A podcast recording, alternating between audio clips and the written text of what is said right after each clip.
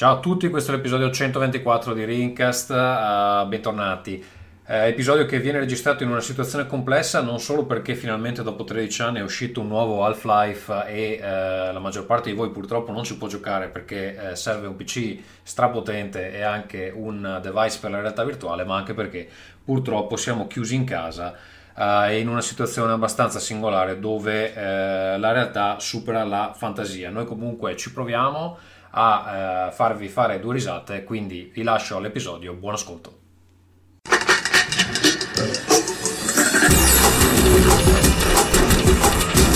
Rincast presenta Nerdcore. Ciao a tutti e benvenuti a Rincast numero 124, 124. Eh, con me questa sera siamo partiti con un team ridotto perché Michele manco si è letto il link che gli serve per venire in diretta, nonostante avesse promesso e ripromesso di esserci subito immediatamente, ma ha preferito finire Red Dead Redemption 2, come ci racconterà eh, dopo. Più tardi forse ci raggiungerà anche un'ulteriore persona, una, un ospite a sorpresa, però noi abbiamo qui questa sera con noi eh, non solo Marco Mottura che purtroppo non è partito per il suo ultimo viaggio della morte. Ciao Marco. Ciao, piacere essere di nuovo qui dopo un po' di mesi con Tommaso che mi diceva eh ma non vieni più, eh ma adesso ho di videogiochi, eh tutte queste puttanate, vai. esatto. Abbiamo con noi anche Mauro Fanelli. Ciao Mauro, ci sei? No, la connessione di Mauro è un po' così così, quindi per il momento lui non c'è, ma, ma tornerà, tornerà sicuramente, tornerà sicuramente prima o dopo. Allora, Mauro Fanelli, eh, che vorrei si presentasse da solo, ecco che forse sta tornando, intanto dalla chat ci, eh, ci maledicono ritardatari, Mauro, attenzione, si sta spostando nella casa cercando probabilmente il punto in cui il wifi è più, uh, più forte. Ecco, scusa. Eccoti, ciao. Mauro, sì, vuoi, no, vuoi presentare Tommaso che lo spamo su Twitter? Ciao, ah, ok, bravo, bravo, l'ho già visto, l'ho già visto. Ok. Aspetta, scusate, mi cambio anche la re- allora, va bene, nel frattempo io faccio i complimenti al nostro ascoltatore Alvise, ecco Alvise che è stato con noi nella famosa puntata dove raccontavamo le storie dell'orrore di Halloween. Indimenticabile, indimenticabile. Questa notte, questa, questo, oggi è nata sua figlia, credo, una, una, nuova figlia, quindi congratulazioni al nostro ascoltatore Alvise. Mauro, vuoi presentarti? Dai, fai, fai tu perché se no fai, io faccio dei casini. Allora, ciao a tutti, piacere, eh, sono Mauro Fanelli, ex eh, giornalista videoludico di vecchissima data e attualmente sviluppatore. Sono il direttore creativo e il CEO di Mixed Bag, eh, che è un team indipendente italiano che fa giochi vari un po' su tutte le piattaforme. In realtà avete fatto uscire da poco un gioco su Apple Arcade che si chiama Secret Ops giusto? Esatto, esatto, esatto. È un multiplayer cooperativo in realtà aumentata eh, strambissimo sostanzialmente, in cui è richiesta un sacco di comunicazione tra giocatori. Allora, volevo dirti che molto prima di invitarti qui, in realtà quando è uscito il gioco l'ho scaricato e l'ho fatto provare in studio dove lavoro io a Cornfox ai miei wow. colleghi perché mi sembrava, mi sembrava un prodotto interessante. Eh, poi ovviamente essendo uno studio di, di developer eh, eh, continuavano a dire eh, ma qui ha fatto come quel gioco lì eccetera. Però, quello in, in, caso le reviews te le faccio avere da loro, però secondo me è sembrato, mi è sembrato un un bel, un bel prodottino. Ottimo, ti è piaciuto? Sì, sì, allora guarda, ti dico la verità, in realtà io col, col, telefono gioco molto poco, gioco molto poco anche i giochi che facciamo noi, però da quello che ho visto de- dei giochi che usano ehm, l'augmented reality mi è sembrato uno dei più interessanti, perlomeno di quelli che ho provato io. Eh, eh, grazie.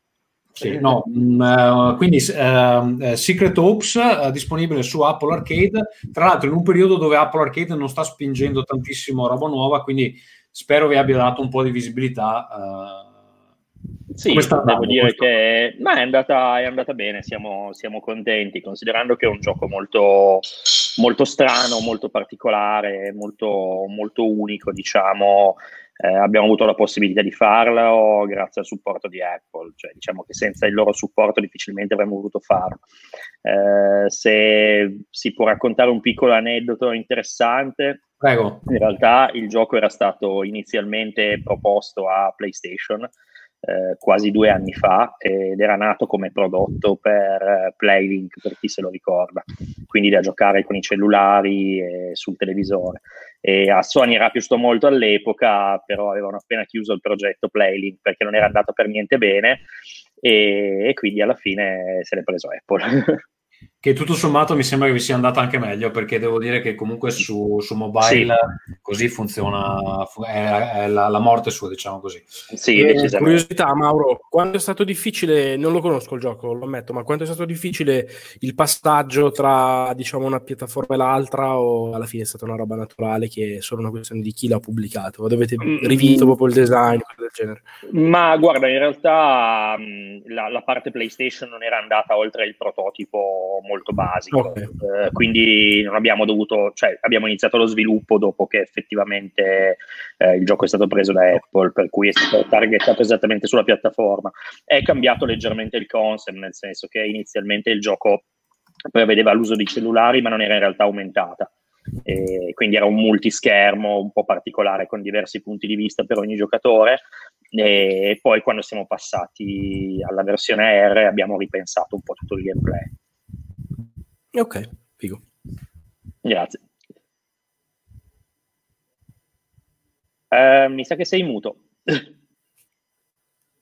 Tommaso si è ritornato muto e dicevo, chi è? Stavo scorreggando, scusate ragazzi. No, in realtà stavo scrivendo sulla chat che non volevo fare casino con, con, i tasti. Dicevo, in quanti siete in uh, Mixed Bag? Eh, attualmente siamo 11. Eh, oh, okay sì, sì, siamo ridotti leggermente dopo l'uscita di, di Secret Oops.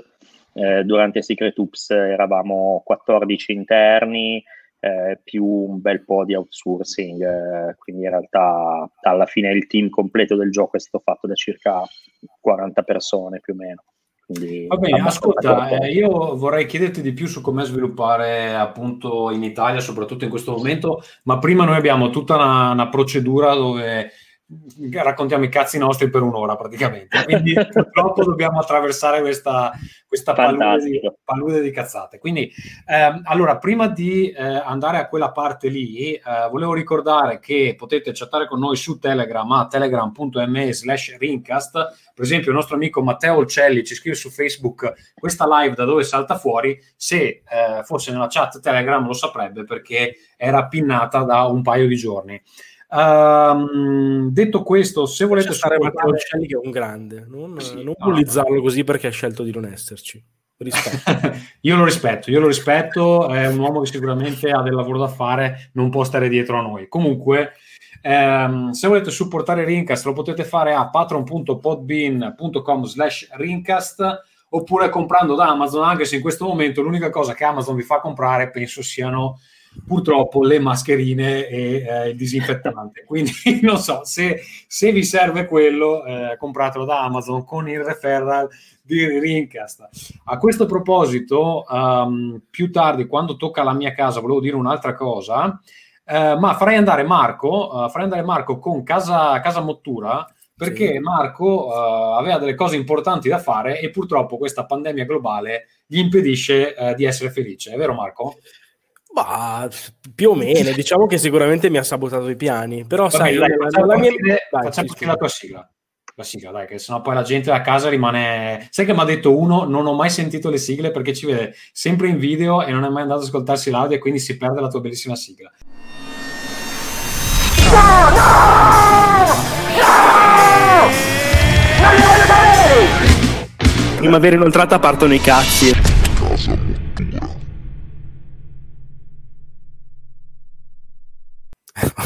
Questo lo dico per Mauro, non ho, non ho, ancora, sono talmente pego che non ho ancora trovato la soluzione per mettere le sigle nella... sono sicuro che... Così. Va bene, Vai Marco. Allora sì, sicuramente questi tempi sono difficili e particolari. In realtà, come stavo dicendo prima Tommaso, nella mia misantropia non è che mi dispiacciono poi più di tanto, ma ho avuto un, un grosso impedimento, ovvero Sapete, credo tutti, se ascoltate Rincast con una certa frequenza, del mio viaggio eh, l'ottobre scorso in Papua Nuova Guinea, avventura, mummie, cose varie. Siccome non ce n'è mai abbastanza, avevo deciso in maniera piuttosto rocambolesca di partire di nuovo per un'altra cosa del genere, sempre con il solito miliardario inglese, per andare a fare una settimana in Togo e Benin in un viaggio con un antropologo italiano sulle tracce del, delle radici del voodoo. Era una roba di nuovo molto hardcore, molto estrema, si prevedeva di partecipare a dei riti, andare, cioè a vedere dei riti, andare a mercati di feticci, cose varie. E sarei dovuto partire sabato 14 e tornare domenica 22, ma eh, prima che potessi partire avevo già fatto tutto, 2000 vaccinazioni, visti, cose, speso comunque un bel po' di soldi, assicurato tutto il viaggio, ma alla fine praticamente eh, è successo che alla, mh, non mi hanno fatto partire. Cioè, inizialmente eh, il Benin non voleva cittadini italiani quando eravamo visti da tutto il mondo come degli untori, e poi è successo che anche l'Italia mi ha impedito di partire di fatto, nonostante anche questo cambiamento a livello proprio personale con la compagnia assicurativa non è cambiato nulla, non mi hanno comunque ridato un cent. La cosa positiva è stata che nessuno è potuto partire dei 10 che dovevano andare e quindi hanno annullato il viaggio e lo rimandano a febbraio dell'anno prossimo, quindi invece che perderci tutti i soldi solo io, visto che non è potuto andare nessuno, hanno detto va bene, rimandato e teniamo buono quello che ci avete dato, ci dovete dare una differenza comunque marginale e si rifà tutto. Quindi mal comune mezzo gaudio. Esatto, sì. Ah, tra l'altro, dicono chat, sì. scusa, ci dicono nella chat se puoi spiegare dove sono il Togo e il Benin eh, che lui ha dovuto guardare. Questo no, è... lei, eh, cioè, è, ascolta, cioè, ah, cazzo, ma veramente, ma tu veramente, io non, non, so più cosa dire. Cioè, è l'unica, l'unica, perché oramai è ovvio che è l'unica, non ce n'è un'altra. Cioè, l'unica, di disperata di ragazza. E eh, vabbè, ma c'ha due nomi diversi su Twitter. Ma ho capito, nome. cioè, però non puoi credermi così, è l'unica, l'unica. Tu dicevi che c'erano altre due, ma non si sono mai viste. C'è, ce n'è una sulla chat di Telegram, eh? cioè, Giulia si chiama. Eh, allora due. Eh, va bene, va bene. Allora, Togo ci la nostra unica ascoltatrice, dov'è il Togo e il Benin? Sono due stati, Centroafrica, la parte diciamo eh, occidentale dell'Africa. Immagina l'Africa forma un po' di teschio, no? È come la nuca del teschio e sono vicino alla Nigeria. Il Benin confina proprio con la Nigeria e il Togo confina con il Benin, un po' più a sinistra. E, ehm, quindi alla fine questa cosa è saltata, beh, non ero molto contento ovviamente di, di questa fatta, perché era comunque una cosa anche particolare per come era nata. Io ho saputo di questo viaggio mentre ero in Papua Nuova Guinea. Ho detto, ah cazzo, voglio partecipare, e mi hanno detto, no, è già tutto pieno. Poi dopo uno che doveva venire non è più andato, e quindi mi hanno detto, guarda che se vuoi c'è un posto, eh, e l'ho perso. Poi dopo ancora è risaltato fuori che c'era un altro posto, come dire, il mondo sembrava spingermi verso l'Africa nera e poi alla fine è saltato tutto per altri motivi. Ma vabbè, sì, si rifarà. Poi, a parte questo, che comunque è una bella sfiga, rispetto all'ultima volta che ho fatto Rincas, che mi sa che era un bel po' di tempo fa, um, ho cambiato casa, cioè lo vedete un po' qua, poco. Um, ho cambiato vita, diciamo, in generale. Sono tornato a, a, a Busto, non niente più Novara dove abitavo, ho cambiato un po' di cose e devo sistemare ancora tutto, cioè sono quella che era la vecchia casa di mia nonna, devo trasformarla nel mio antro oscuro, succederà più avanti, però va bene, per, per Natale conto di avere altari, cose, bel Il laboratorio del necromante. Assolutamente. E niente, quindi questa Papua Nuova Guinea ti ha cambiato un po' tutta la prospettiva. Eh, un po' sì, certo. No, Bene. Simone S7 non mi è venuta assolutamente voglia di fare figli in quarantena, anche perché da solo è comunque complicato. Va bene, eh, per chi non si è ascoltato però... la puntata di Marco sulla Papua Nuova Guinea, che purtroppo abbiamo scoperto che più di una persona non se l'ha ascoltata, eh, immediatamente quando è uscita, cosa che dovrebbe essere ormai ovvia, cioè cosa, cosa si fa, è uscito Rincast, si ascolta. Comunque andatevelo ad ascoltare e capirete il perché di questi cambiamenti epocali nella vita, nella vita di Sì, è vero, è vero, è vero. È vero. Va bene, allora, eh, Michele che non si fa vedere in video perché ti sta mettendo a posto, di solito c'è sempre lo stendino dietro, oggi l'ha tolto. Ciao Michele, come stai? Ciao a tutti, come vedete c'è un brufolo coronavirus qua in faccia. Mannaggia, chi è in podcast non lo può vedere, chi è in video invece ne sarà eh, estasiato. Va bene. Ciao a tutti. Ciao. Allora, eh, vado un attimo con Casa Gazzo, vi dico due cose io, poi faccio parlare... Eh, no, ma volevo finire una roba, manca solo ah, una roba. Vabbè, è saltato, saltato, Casa Nuova, ok, quello l'ho detto, poi vabbè, niente tre, che è un altro viaggio che avrei voluto fare, ne parliamo poi dopo perché non riguarda solo me. E l'altra roba che è successa, sapete che il mio gatto è importantissimo per me, è stata male in questi giorni, cioè in queste settimane è stata molto male, ha rischiato anche di morire, ma adesso sta meglio e è qui con me tra l'altro, quindi adesso ho anche di nuovo la gatta a casa e vabbè, eh, almeno mi fa compagnia, un sacco di compagnia. Tra l'altro eh, ho scoperto che va al guinzaglio, quindi ho queste cose che, visto che il posto dove abito adesso ha un cortile, un giardino bello grosso, mi porto il gatto al guinzaglio una volta o due al giorno e c'è sta Poi giustamente se c'è, se c'è l'altro oscuro devi avere anche il gatto nero, perché sennò... Beh, ovviamente è nero, chiaro, certo, però al guinzaglio con me, col giubbotto, con sopra il pentacolo, così fa una certa Eppure i vicini mi vogliono bene, è incredibile. Va bene, basta, può, può, finire così secondo me. Va bene, allora eh, vado con Casagazzo. Amore, hai fatto la spesa? Casagazzo. Amore, hai lavato i piatti? Casagazzo. Amore, stacca con i videogiochi che mi sento sola. Casagazzo.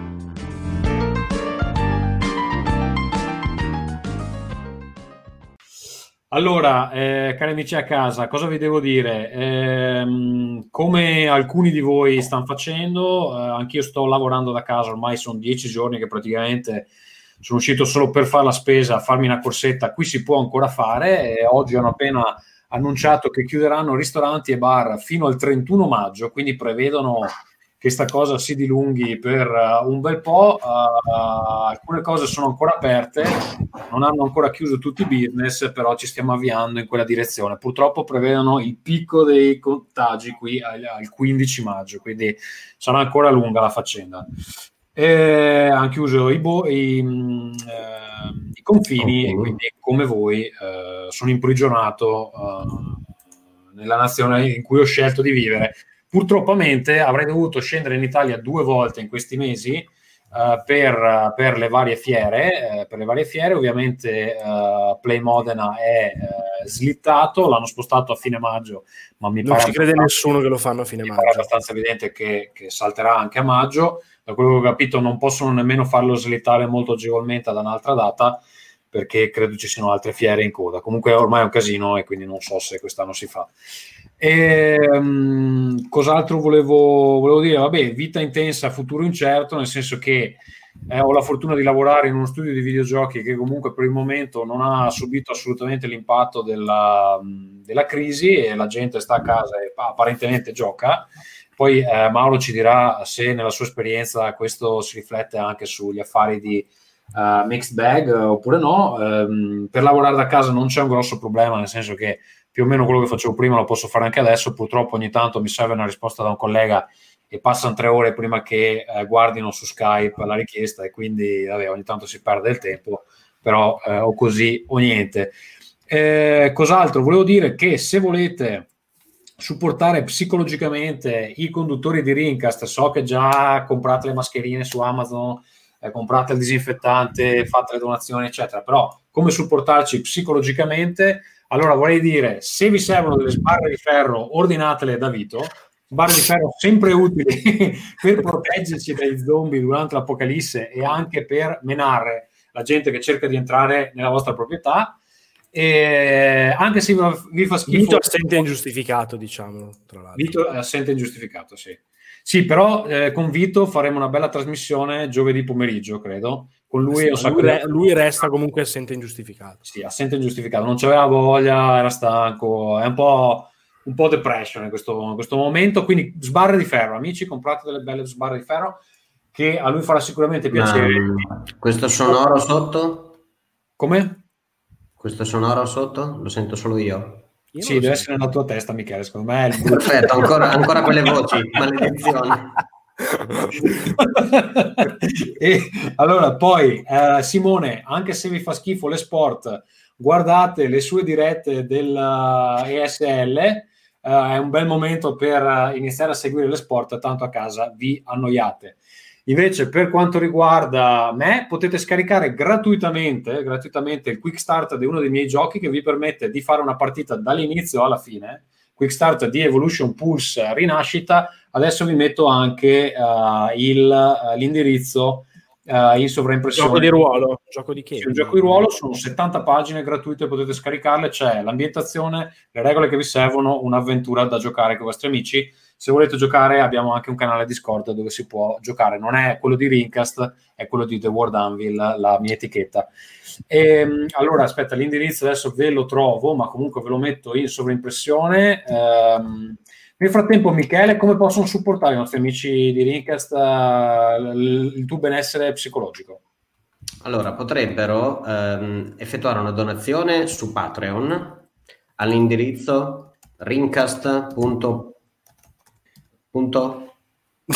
Perfetto. Ma non sai intanto non, abbiamo, intanto non abbiamo Patreon, utilizziamo il servizio di uh, Podbean.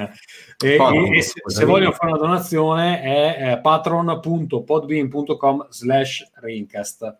Un link che come facilità è secondo solamente al eh, link che abbiamo per avere eh, diciamo una breve e veloce affiliazione Amazon che ci permette di sopravvivere eh, diciamo sopra la soglia di povertà, non di tanto, ma eh, diciamo di, di, poco. Quindi rincast.podbean per avere tutte le ultime informazioni e eh, sì, potrei sbloccare fantastici... No, non è vero, è vero, sto guardando.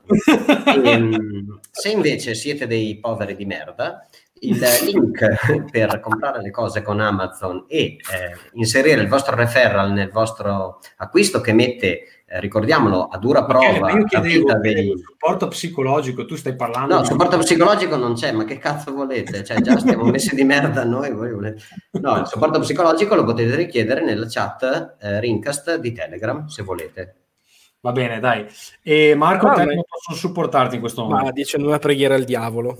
Legge- leggendo i tuoi articoli su Every Eye? Sì, se volete sì. Oppu- oppure sì, oppure dicendo una preghiera al diavolo. Allora, l'indirizzo che vi dicevo prima è anteprima.theworldanvil.com slash quickstart trattino evolution trattino pulse trattino rinascita. Lo metterò nei... Comodo, nei... eh?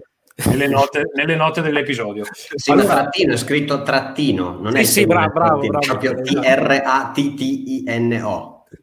Va bene, uh, Ferruccio non so come potete supportarlo più che comprare un gioco vecchio di Arrowhead Games, cioè uh, Helldivers, il gioco nuovo non l'hanno ancora presentato e quindi non so ah, cosa Ferruccio dire. sta lavorando per quelli di Helldivers? Sì, sì, sta lavorando con loro. Adesso, ma lavorando sono frasi un po' forti. Va bene, va bene. Va bene. Uh, Mauro, vuoi raccontarci cosa stai, cioè come sono le tue giornate? Condividi pure quello che ti pare, ma in, que- in questo momento di, di quarantena, come, come passi le giornate? Ma guarda, stiamo a casa, ovviamente, siamo io e la mia fidanzata, eh, lei lavora tutto il giorno, io mi alterno tra lavoro, quello che si riesce a fare per Mixed Bag in questo periodo, e Animal Crossing sostanzialmente, quindi diciamo che la, la, la, divisione al momento, al momento è questa, sono nel tunnel di Animal Crossing, eh, brutto, appena iniziato, e così ma quindi, eh, ma diciamo essendo che... tu un dev, i dev essendo famosamente immuni alla vita sociale, cioè per te la tua vita è cambiata molto o non, o non tanto? Ma è cambiata abbastanza in realtà, nel senso che comunque non andare in ufficio adesso un po' si fa, si fa sentire effettivamente, eh, però di fatto andavo solo in ufficio, quindi eh, o, o, si sviluppava o si stava a casa essenzialmente, però eh, sì, manca, manca, sicuramente il contatto con gli altri membri del, del team, eh, quindi bene, adesso diciamo che... Il funzionamento del lavoro remoto ne parliamo subito dopo aver finito certo. qua. Eh, chiederei a Michele, facendo partire la sua sigla, come stanno andando queste giornate di quarantena. Io resto sempre abbacinato dall'ignoranza delle persone e quindi volevo dire ai tifosi di basket che la prendono così sul personale, eccetera, che possono anche andare a fare in culo eh, con la rincorsa, che è uno sport. Questo sempre non è il porno, vero? Mi piace il gesto tecnico, in realtà non capisco un cazzo. Come che flexabile, di tra deve da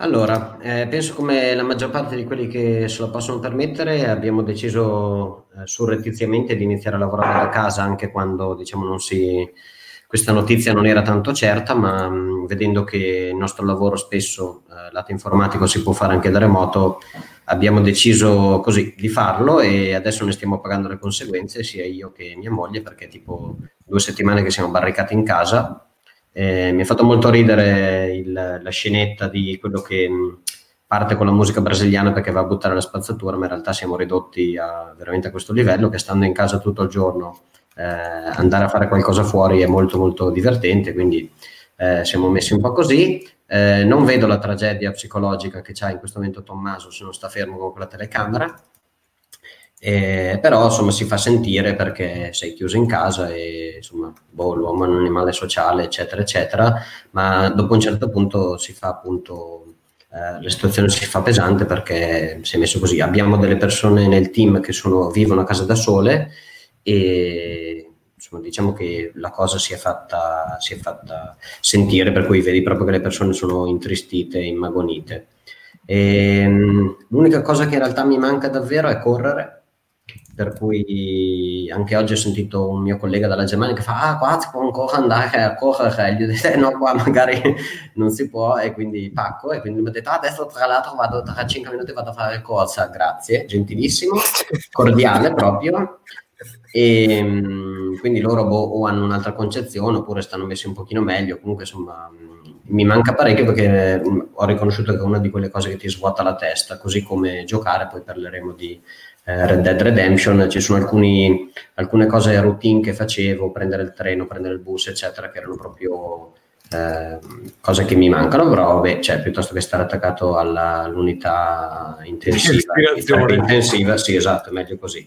E, mh, Cos'altro e... ho fatto? Ho, ho, ieri sera così, preso da un, quel revenge shopping del fatto che eh, siamo in casa e alla fine non compri un cazzo perché compri su Amazon ti senti in colpa per far andare in giro i corrieri, eh, compri la roba da mangiare ti senti in colpa perché vanno in giro i camionisti eccetera eccetera. E ho fatto um, Disney Plus che ci ha fatto penare tipo fino alle due di notte perché loro lanciano gli orari che gli pare. E niente, dopo stamattina mi sono guardato Steamboat Willy che è penso il primo cartone animato dove appare Topolino e adesso in ordine rigorosamente come ho fatto un maso con Doom 1, Doom 2, Doom 3 eccetera. Mi guarderò Doom Eternal non sa dove metterlo. Esatto. Eh, mi guarderò penso tutti i grandi classici di, di, Disney tra cui ho visto anche c'è Fantasia che è un grande scusa ma perché hai fatto l'abbonamento alle 2 di notte? Non potevi aspettare stamattina? Cioè... Mm, allora se lo facevi entro il 23 quindi tipo entro ieri eh, c'era un altro sconto di 10 euro, quindi invece che 69, che è già un prezzo super barbone, te lo faccia, fanno pagare 59 per un anno, ah. che non è praticamente un cazzo, perché è tipo 6 euro al mese, una cosa ridicola. 4 account contemporanei, 7 profili, quindi cioè, possono guardarlo tutto un'intera famiglia, non succede niente. E niente, quindi vita così nell'attesa che il coronavirus molli la stretta e possiamo tornare a fare delle, le nostre cagate.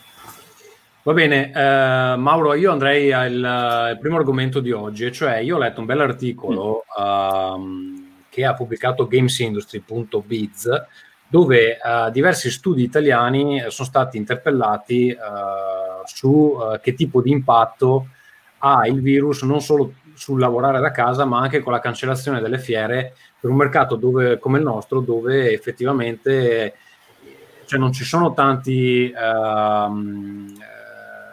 Team che fanno funding di, di, questi giochi, quindi bisogna andare alle fiere e parlare con i publisher, bisogna parlare con gente che ha i soldi per poi fare i giochi. Vuoi raccontarci un po' la tua esperienza?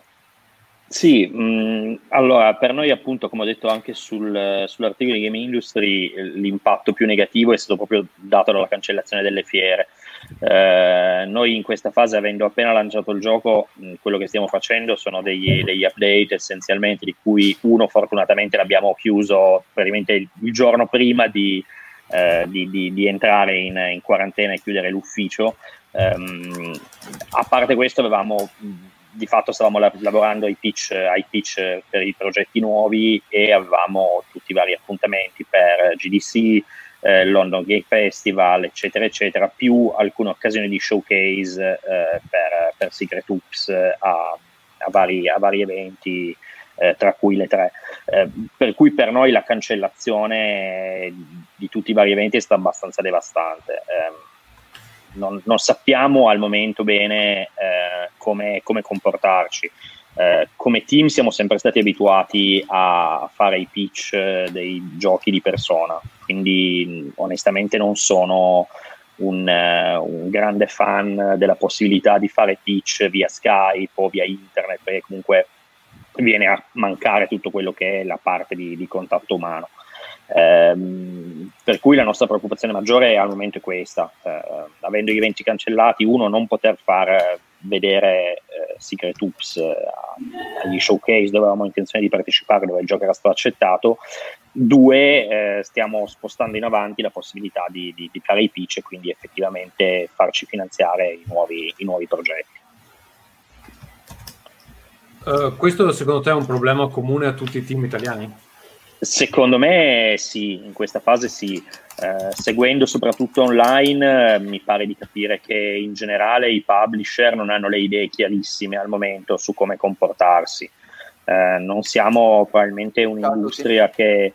Ciao. Scusati, ti interrompo un attimo, è arrivato Massimiliano Di Marco. Ciao. Ciao a tutti, ciao a tutti. Ciao, ciao Massimiliano, per chi, per chi non ti conosce una brevissima introduzione e poi ritorno a Mauro. Breve introduzione, faccio, faccio il giornalista, mi annoio, fine. Va bene, velocissimo. poi, poi, torniamo da te, Mauro. Scusa, finisci quello che stavi dicendo. Figurati, eh, no, mh, credo sia una cosa comune ai vari team italiani e sicuramente è, è problematica. Come stavo dicendo, no, non mi sembra che l'industria al momento sia preparata al passare a discutere deal, pitch, progetti eh, solo via Skype o solo via internet, quindi ci sarà un discreto periodo di, di, di assestamento probabilmente. Ascolta, mm, personalmente... le fiere, le fiere eh, di per loro non hanno cercato di salvare la situazione proponendo qualche alternativa online. Immagino non fossero pronte, però secondo te ci stanno lavorando, ci stanno pensando o? Ma allora, eh, GDC evidentemente era troppo tardi e poi era, non, è, non è, è, una fiera talmente mastodontica per cui è anche difficile strutturare una cosa di questo genere. Um, invece il Game Financial Market del London Game Festival, che sarà a inizio aprile, ha convertito tutto in, in, digitale, quindi di fatto i meeting uh, si terranno su una piattaforma di matchmaking uh, via non so che cosa, e quindi ci, ci, ci provano. Personalmente sarà il, la prima fiera di questo genere a cui parteciperemo in formato digitale e vediamo, vediamo come va per il momento sospendo, sospendo, un po' il giudizio su, su quali sì, possono essere. Nella mia esperienza, in realtà, un sacco del business avviene quando la gente è inebriata dall'alcol, ai party e quelle cose lì. No? esatto. Quindi, cioè, o ti forniscono anche la birra da bere mentre fai il matchmaking, se no rischi che poi effettivamente venga a mancare. Io capisco che tu dici fare i pitch via Skype non è lo stesso. Eh, e questa è una discussione che c'è stata anche all'interno del nostro, del nostro team uh, perché ad esempio uno dei producer dove lavoro io aveva l'opportunità di andare a parlare, eh, meglio che non dico con chi, comunque aveva l'opportunità di andare a parlare di persona con, uh, con qualcuno di importante, non lo dico perché sennò poi faccio un annuncio praticamente. Eh, gli hanno detto no, guarda, devi prendere il treno, è lunga, eh? eh gli mandiamo un'email. E lui era molto, cioè, non era contento di questa cosa perché effettivamente adesso gli hanno mandato l'email, questi qua hanno coronavirus, c'ha casini, no, all'email non ci rispondono, bisogna provare a, tirargli, a tirare l'attenzione di, di, telefonandogli e se c'avevi di persona in realtà l'appuntamento ce l'avevi, potevi parlargli, ti sedevi, ti davano un'ora di attenzione. Purtroppo questa, sì. replicare questa cosa quando non sei lì davanti è difficile. No, è difficilissimo. Noi siamo, siamo, un settore che è fortemente basato, secondo me, sui, sui rapporti interpersonali, sulle conoscenze tra persone, come hai detto tu giustamente prima, sul, sull'alcol a fiumi, cioè credo che si siano chiusi eh, più deal ai party. O, a volte si vede. O, eh, sì, sicuramente. Sono, sono dei deal. Marco, Marco Però... nel frattempo si è disteso in un letto di morte, vedo si è già preparato. Per... Sì, si è messo a giocare. Devo, devo, giocare a Blood Bowl al torneo devo. che sto facendo online. Devo, devo. Mauro, ma non c'è nessuno che ha colto l'occasione per dire facciamo una... vi prendiamo dentro nella GDC eh, digitale, vi facciamo un evento digitale, lo facciamo tutti assieme, qualcosa del genere, fatto... è una follia. No, è stato organizzato qualcosa, qualcosa online, però non l'ho, non l'ho seguito. Onestamente, eh, il primo a cui parteciperemo sarà il Game Financial Market e vediamo, vediamo un attimo come va, quindi a inizio aprile.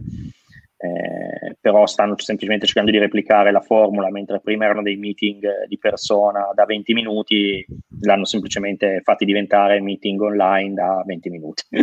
eh, vediamo come va. Però onestamente non, eh, no, non lo so, non, non, sono davvero un grande fan di questa, di questa formula. Vediamo come va, ma sono molto molto molto scettico. Nessuno ha ancora proposto i meeting in realtà virtuale. No, è vero. Forse ci potrebbe provare Facebook, vediamo. Comunque, nel frattempo, eh, dalla chat Yves Euler ci scrive Marco è passato in modalità webcam girl, quindi ricordiamo se gli volete versare un token, poi Marco fa le cose metto, con... Metto, metto, metto sul cat, non so. Va bene, la allora, gag che metto il dito dentro, tiro giù la patta. Massimiliano, visto che sei nuovo, uh, tu partecipi da parecchio tempo alla alla chat Telegram di Rincast. Eh, faccio un po' più di introduzione, dici per chi è iscritto, di cosa è iscritto e, e, quali sono le tue domande per il nostro ospite di questa sera. Ma in realtà, tra l'altro, ho avuto già la, la fortuna di parlare con Mauro alla, quando a Esvi ha cambiato nome, quindi in realtà alcuni dei dubbi lui me li aveva già tolti.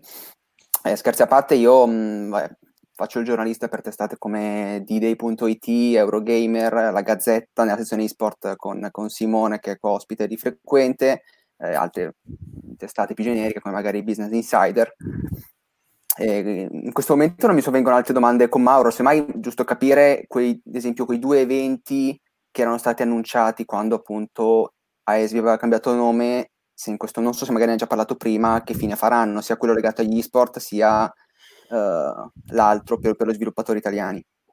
Ma allora l'evento esports è già stato spostato più avanti nell'anno okay.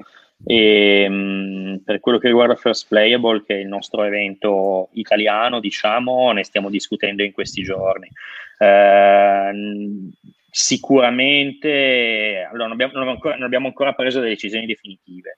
Eh, sicuramente non si terrà a luglio, quindi o lo sposteremo più avanti oppure tenteremo anche noi la strada eh, di un evento digital only per quest'anno.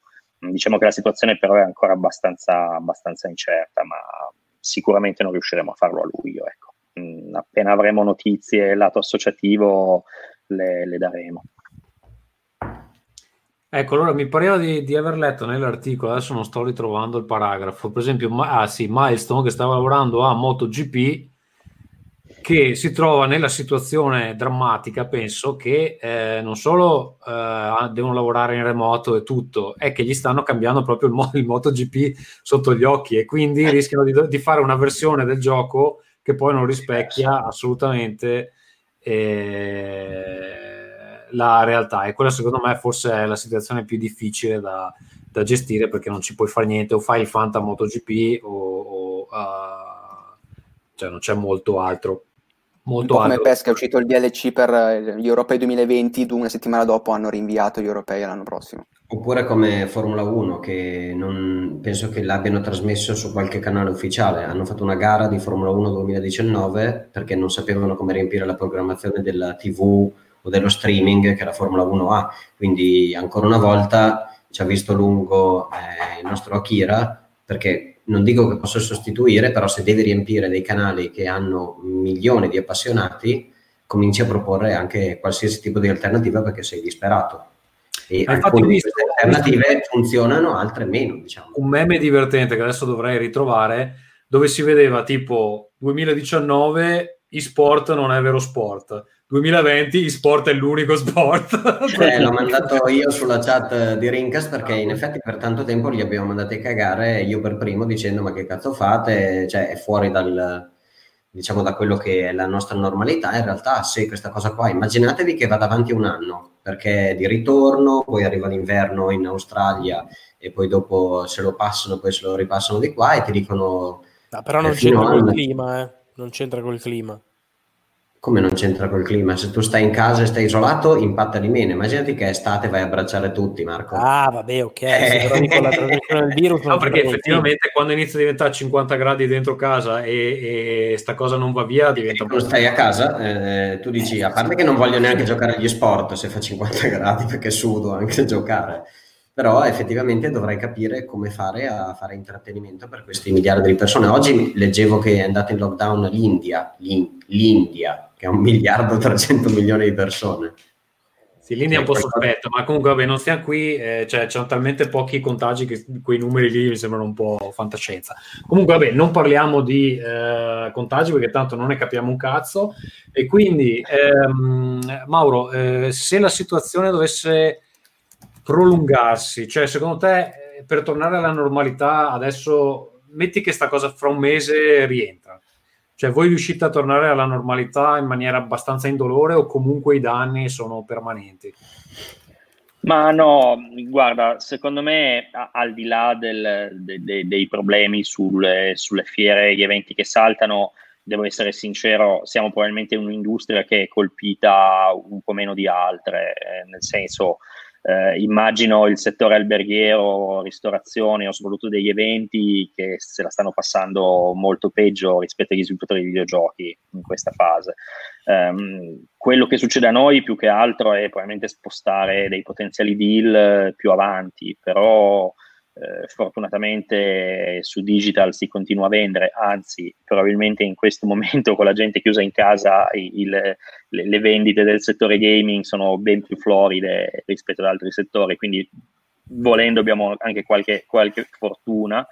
Mm, lato sviluppo dipende secondo me molto dal team, sicuramente una struttura come Milestone da 200 persone spostare la produzione in remoto su giochi grossi, lavorando su console next generation, quindi dove hai bisogno di hardware a portata di mano, è un bel problema. Eh, per team un po' più piccoli come il nostro ci si organizza e si riesce a lavorare da casa. Voi, voi eravate pronti a questa cosa? Cioè potevate già farlo senza particolari problemi o avete dovuto prendere delle misure improvvise?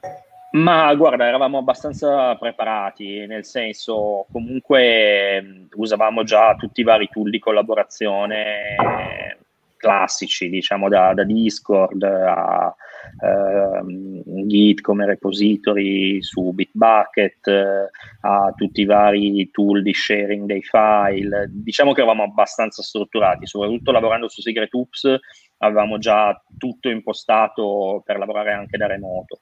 Ehm, diciamo che con l'ultima produzione avevamo impostato tutta una serie di, di, di tool che alla fine ci è venuta, venuta, utile per, per, collaborare. Quindi in realtà abbiamo deciso semplicemente di stare a casa e siamo stati a casa.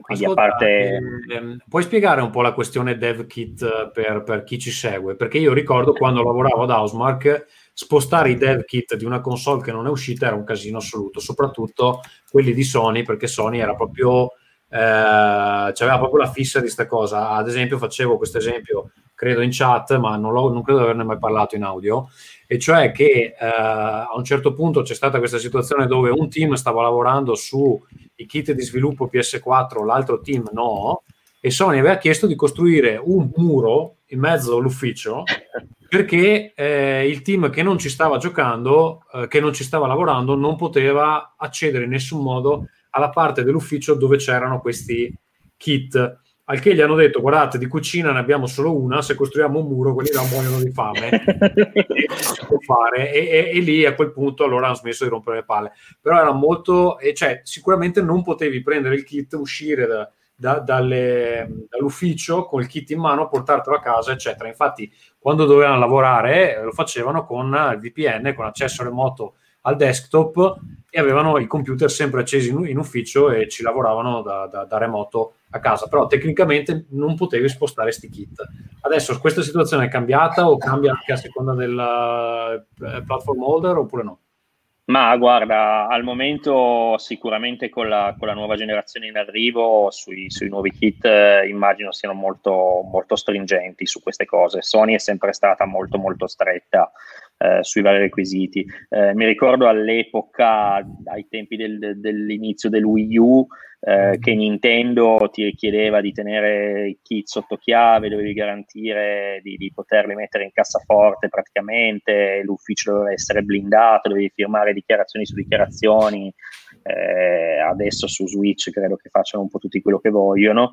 Ehm, quindi sì, cioè, sono son sempre stati abbastanza stretti. Eh, PlayStation 4 e Xbox One al momento sono sicuramente, cioè ormai siamo a fine generazione, quindi sono, sono un po' meno attenti, però non oso immaginare i requisiti su, su PS5 e Xbox. Eh, no, per questo eh, immagino che... Eh, ti, diranno, ti, diranno, non sposti, non fai, non tocchi perché non siamo conosciuti. No. Eh, infatti, oltretutto, poi Sony è sempre stata l'unica a blindare tutto dietro i fissi vari, quindi eh, se, se, non hai le console eh, collegate dove devono essere collegate, non, non, riesci neanche a scaricare gli aggiornamenti degli SDK, quindi è, è praticamente impossibile lavorare da, da, remoto. Io ho avuto un caso di un producer Sony che comunque con la console uscita, quindi già sul mercato, eccetera, ricordo una volta avevamo fatto una foto dello studio dove si vedevano dei dev kit si vedevano dei dev kit e ci ha impedito di utilizzarla perché non voleva che si vedessero i dev kit di PS4 che sono esteticamente molto diversi da, dalla PS4 che poi sì. è sul mercato e non so quale fosse il problema, cioè forse aveva paura che si facesse confusione, ma, ma cioè, non aveva senso perché la console era tipo fuori da un anno e mezzo. Però... Sì, non ha, mai, non ha mai voluto le foto dei, dei dev kit in giro. Poi in realtà se guardi ogni tanto qualche documentario di qualche studio interno su internet, poi si vedono lì in bella vista sotto i monitor, però... Eh, non, puoi fare, non, puoi fare, altro perché stai lì a censurare eh. ogni, ogni, frame. No, Va bene, la, allora la, l'attitudine e il controllo di queste, di queste corporation può sicuramente impattare quando gli dici guarda io ho un problema locale per il coronavirus o per problemi miei, posso... Mh, derogare dalle regole, me li immagino loro come ti dicano guarda a noi non, non interessa tantissimo. Beh, là dipende anche da che date di consegna hanno, perché a un certo punto se vogliono gioco devono anche fare dei compromessi. Adesso secondo me staranno facendo dei compromessi perché, perché se, non, cioè, se la gente non può lavorare, allora gli dicono, beh, allora non ti diamo il gioco, avranno bisogno di giochi di lancio e quindi... Comunque, ehm, io passerei all'argomento preferito di Marco, e cioè che eh, è saltato le tre saltato le tre, Marco. Io so che tu sei molto appassionato di questa fiera. Eh beh, certo. Se facciamo distrarti da Blood Bowl, uh, vuoi Sì, sì, certo. Beh, sono... è una cosa che da un lato. Um... Cioè, no, mi, mi, de- mi, devasta in generale. Uh, credo che sia un, uh, per me un, un, colpo che le tre, come dire, incasserà e incasserà male, nel senso che eh, sappiamo che era una fiera per certi versi abbastanza oramai fuori dal tempo per quanto io l'adorassi come proprio simbolo del, di un modo di giocare da, cioè di interpretare il videogioco e di vivere il videogioco che mi riporta alla mia infanzia, diciamo così. Detto questo, eh, il discorso è che eh, secondo me il problema vero è che al di là dell'edizione di quest'anno che salta, ed è una, una, sfiga vera perché si preannunciava un'edizione particolarmente figa con le console di nuova generazione, eccetera, eccetera, qui il guaio vero è che secondo me eh, una manifestazione che già aveva un po' un piede nella fossa, rischia di non ripigliarsi più. Cioè, loro hanno detto che per il 2021 lo ripenseranno in modo diverso, torniamo, eccetera, eccetera. Ma sono gli stessi che eh, dieci giorni prima della cancellazione, che era oramai diventata anche ovvia, dicevano no ragazzi stiamo procedendo at full speed verso le 3 2020, cioè è chiaro che loro adesso debbano fare gli splendidi, tra virgolette. Il problema è che eh, per me, che sono romanticamente innamorato di questa cosa, eh, temo che possa appunto essere il chiodo definitivo dentro, dentro la bara, cosa che mi spiacerebbe tanto, però è anche vero che si va avanti. Sono molto scettico sul fatto che si dica beh lo trasformano in qualcosa di digital, possono fare comunque le, le, le, le conferenze eccetera. Questo secondo me lo può dire chi eh, vive le tre da casa che non sa bene come funziona perché al, lo capisco che da casa per il pubblico le tre sono le conferenze, ma quelle di fatto non sono nemmeno le tre, sono prima delle tre, cioè le tre e Mauro lo può testimoniare, in generale le fiere sono lo show floor, cioè andare e vedere e provare tutta quella parte lì, pensare di trasporla in un formato digitale. Eh, oggi mi sembra un grosso problema, in particolare per esempio quest'anno con le console di nuova generazione, come fai a farle provare a casa? E se oltretutto si, si elimina tutta quella parte di incontri, di stampa, di critica, di vedere e provare le cose, si lascia completamente nelle mani dei, dei, publisher la possibilità di comunicare come vogliono, quello che vogliono, quando vogliono e secondo me tagliare fuori come dire, una parte di, del settore è un problema. Ecco. Al di là del fatto che poi a me romanticamente mancheranno tantissimo tutte quelle cose che sono contingenti alle tre stesso, cioè il fare gruppo con la redazione, andare a mangiare il cibo di merda, andare a, al cinema la sera prima, piuttosto che, cioè tutte quelle cose di contorno che sono bellissime, sono dei momenti che rendono le tre una cosa speciale, le live negli ultimi anni, tutte queste cose qui, cioè quella roba mi mancherà tantissimo e è un po' da capire come, come funzionerà. Ecco. Se, Massimiliano, se... tu che opinione hai di questa faccenda? Ma sono sostanzialmente d'accordo con Marco, anche perché io alle tre non sono mai stato, ma vabbè, frequento altre fiere tipo IFA o il Mobile World Congress, che è stata una delle prime a saltare quest'anno, e effettivamente se, se a, al consumatore finale arriva comunque l'annuncio, premesso che giustamente, come ha detto Marco, manca la mediazione giornalistica e quindi viva il marketing. Ma poi è proprio l'aspetto del networking che fa il locale, che eh, soprattutto per i sviluppatori indipendenti è gravoso che manca, perché una Activision o una Electronic Arts sta benissimo anche senza un E3 fisico. Eh, lo sviluppatore indipendente che deve fare il pitch deve provare a trovare un talento che magari va lì a, provarsi, a trovarsi il primo lavoro, questo crea delle, delle, ovvie difficoltà. Non sono così pessimista invece rispetto al futuro delle tre, cioè penso che nonostante in questi anni le tre sia sempre stato criticato, alla fine la stessa Nintendo, la stessa Electronic Arts hanno, usavano quella finestra temporale, continuano a usare quella finestra temporale per i loro annunci. Quindi comunque le tre come occasione è sempre rimasta. Su come sarà l'organizzazione fisica bisognerà rivedere. Ma realtà... domando, cioè, alla fine alle tre arrivavano dei soldi dagli annunci di Nintendo, dagli annunci di... Beh, Nintendo però comunque alle tre poi presenziava. Cioè, poi i giochi, se non ho capito, sì. ma... cioè, il, la conferenza non la faceva, faceva la sua... Era sul floor. Esatto, quindi comunque i giochi li aveva. Ecco, come pensate che si risolva quest'anno? Perché salterà sicuramente quasi anche la Gamescom. So che tra l'altro... Ma in realtà guarda che la Gamescom eh, ha fatto una roba molto paracula, eh, non so se, come dire, si sa in generale. Il giorno in cui hanno annunciato il fatto che le tre sarebbe saltato, la Gamescom ha mandato in giro un comunicato dicendo ragazzi i biglietti sono disponibili, sono in vendita, eccetera, eccetera. Come dire, noi lo facciamo, no? Che mm-hmm. cioè nel senso appunto sì, ma tu gli daresti soldi in anticipo adesso no anche... no io non li darei mai ma figurati è ovvio, che, è ovvio che non si farà è ovvio che non si farà però come dire la comunicazione loro è stata guardate che ragazzi invece qua ce n'è perché ad agosto in teoria tutta questa cosa qua sarà, sarà finita poi che, che, uno ci creda o meno è chiaro cioè, io, io non ci credo molto comunque adesso non mi fiderei mai a, a, a, scommettere sul fatto che possano effettivamente farlo. Però la Gamescom ci ha provato a dire, raga, guardate che quando ci saremo noi sarà, sarà diverso. Ci hanno, ci hanno, provato. Ok, perché nel caso saltasse anche la Gamescom, effettivamente si pone il problema che nessuno della stampa può provare la roba nuova. console, certo, sì, sì. E quindi questa cosa come si risolve? Con degli inviti ad hoc eh, nel, nelle sedi Microsoft e Sony? E eccetera, oppure che si va. Ma al... il problema è, Tommaso, che non puoi invitare neanche la gente da te perché è proprio bandito. Non puoi viaggiare. Non puoi viaggiare, non puoi, non puoi far arrivare nessuno. Cioè, questa cosa qua non si può fare e basta. Quello è il grosso casino. Nel senso che non è che non, non ti invitano in Microsoft, cioè non possono far andare nessuno da loro, da, ma proprio nessuno, è così. E quindi il vero casino è quello, semmai. Va bene, Mauro, cosa ne pensi? Sì. Ma guarda, per dividere l'argomento in due, mi spiace per le tre perché è una fiera che mi è sempre piaciuta, ci sono andato per tantissimi anni, eh, ci sarei dovuto andare quest'anno. Eh, era sicuramente un po' in declino negli ultimi anni, ha ricevuto un sacco di critiche anche l'organizzazione.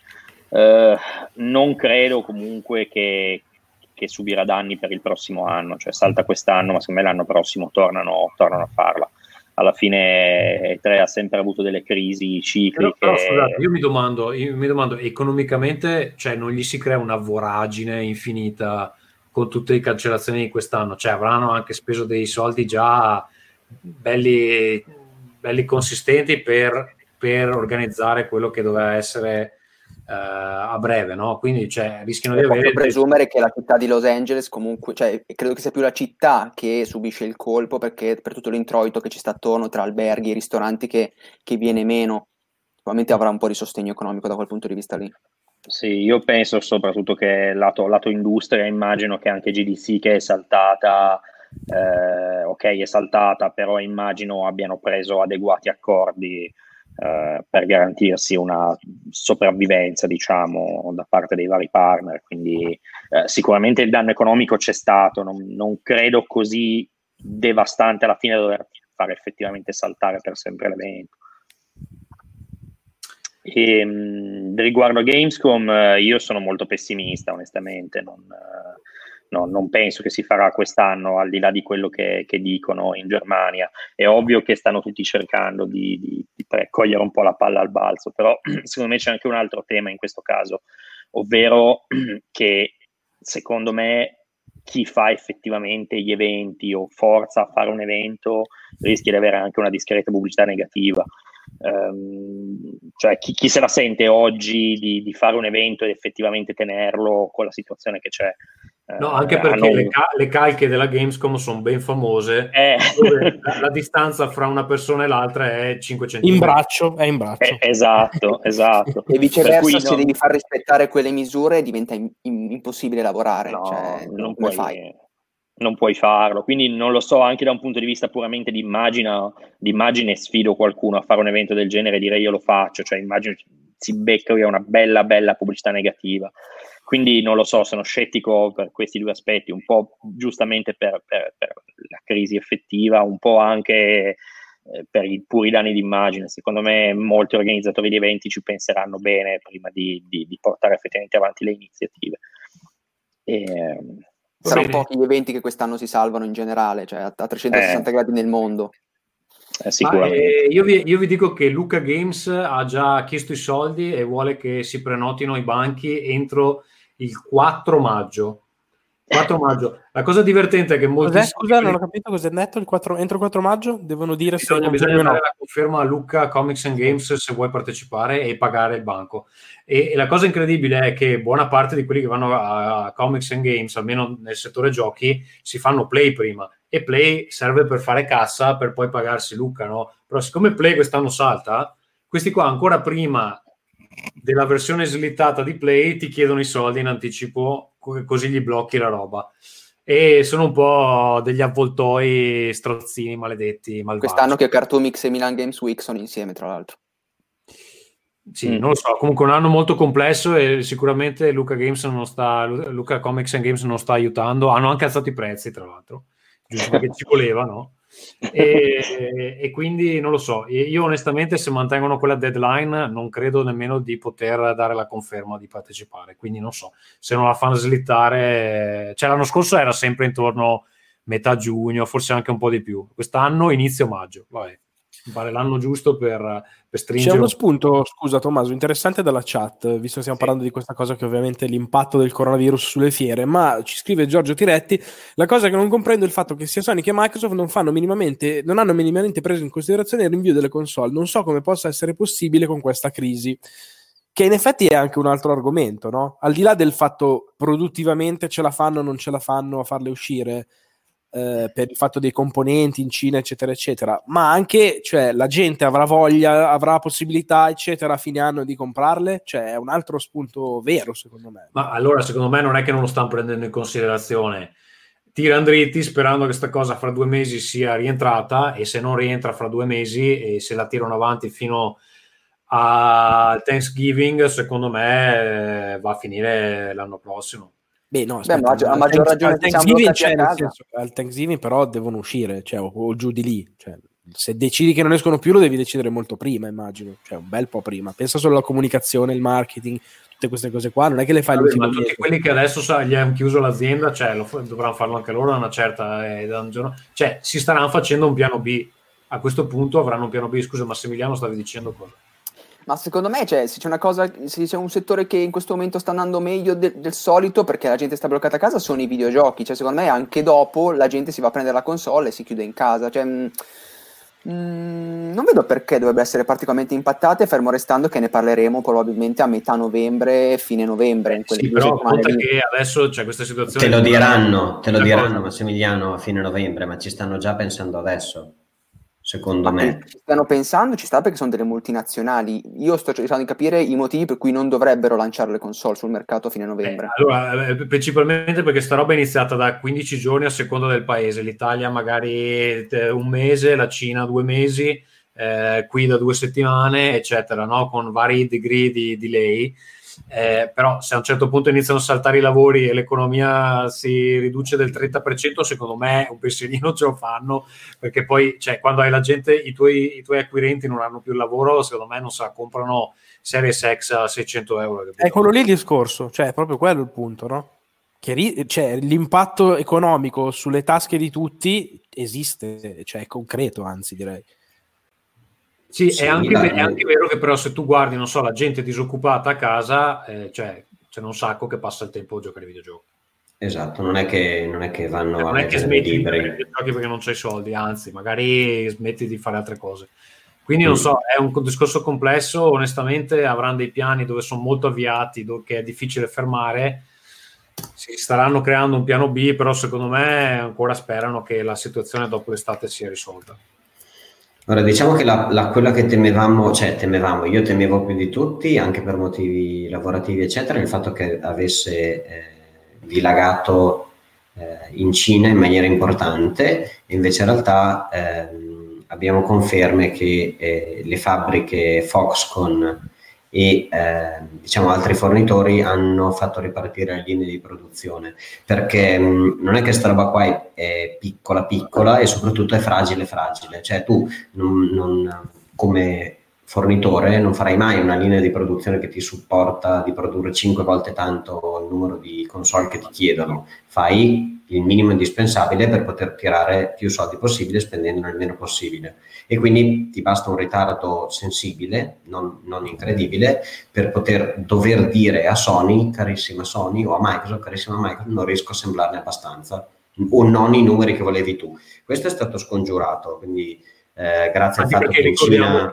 Fox, Foxconn è una, una compagnia dove i cui impiegati eh, si suicidano. Muoiono già normalmente. Gettandosi esatto. dalle finestre, quindi già prima esatto. non è che fosse proprio... La battuta più bella era che gli, ass- gli, gli, gli operai della, della, Foxconn vengono assemblati da altri operai della Foxconn. Esatto. E praticamente quindi questo non è successo proprio perché la, c'è una fragilità della supply chain che voi avete visto. Avete visto che stando a casa 10 persone il lavoro vostro diventa diverso, eccetera, eccetera.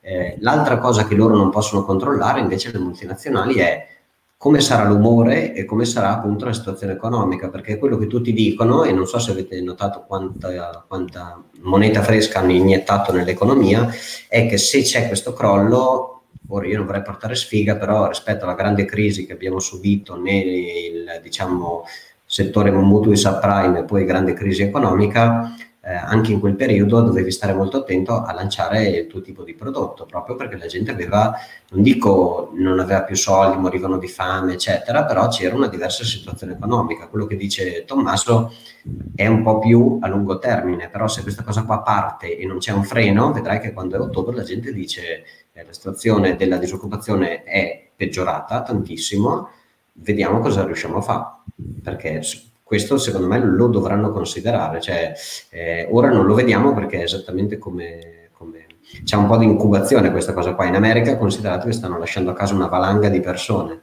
Io ho diversi contatti e semplicemente a questi gli viene detto crollo economia, crollo ordini, grazie. Sì, perché in America non è che fanno tante cerimonie, ti danno la tua scatola con la roba dentro e vai e ciao. Che esatto e se succede a tutti e l'economia non si riprende e tu lanci un prodotto nuovo, perché non è che stai lanciando un gioco su una console che potresti già avere a casa, ma stai lanciando un prodotto nuovo da 500-600 euro, eh, potrebbe essere importante. Per questo che io mi aspettavo che nei loro piani B ci siano più cose del tipo, senti, so che non ce li hai 500-600 euro alla Xbox, io te la vendo a 30 euro al mese, 25 euro al mese per eh, almeno due anni, ti faccio il famoso servizio abbonamento, subscription di cui si era parlato per tanto tempo e così non c'hai quell'impatto economico eh, di cui sopra. Sì, Però stiamo, stiamo a vedere. Quella roba lì, dove tra l'altro io mi ricordo quando lanciarono PS4, in Spagna la facevano già sta cosa, la potevi comprare a 20 euro al mese, la PS4. E era ufficiale Sony, ufficiale Sony, era un'iniziativa di Sony, perché sapevano che gli spagnoli erano morti di fame all'epoca e quindi mm. eh, gliela vendevano a 20 euro al mese.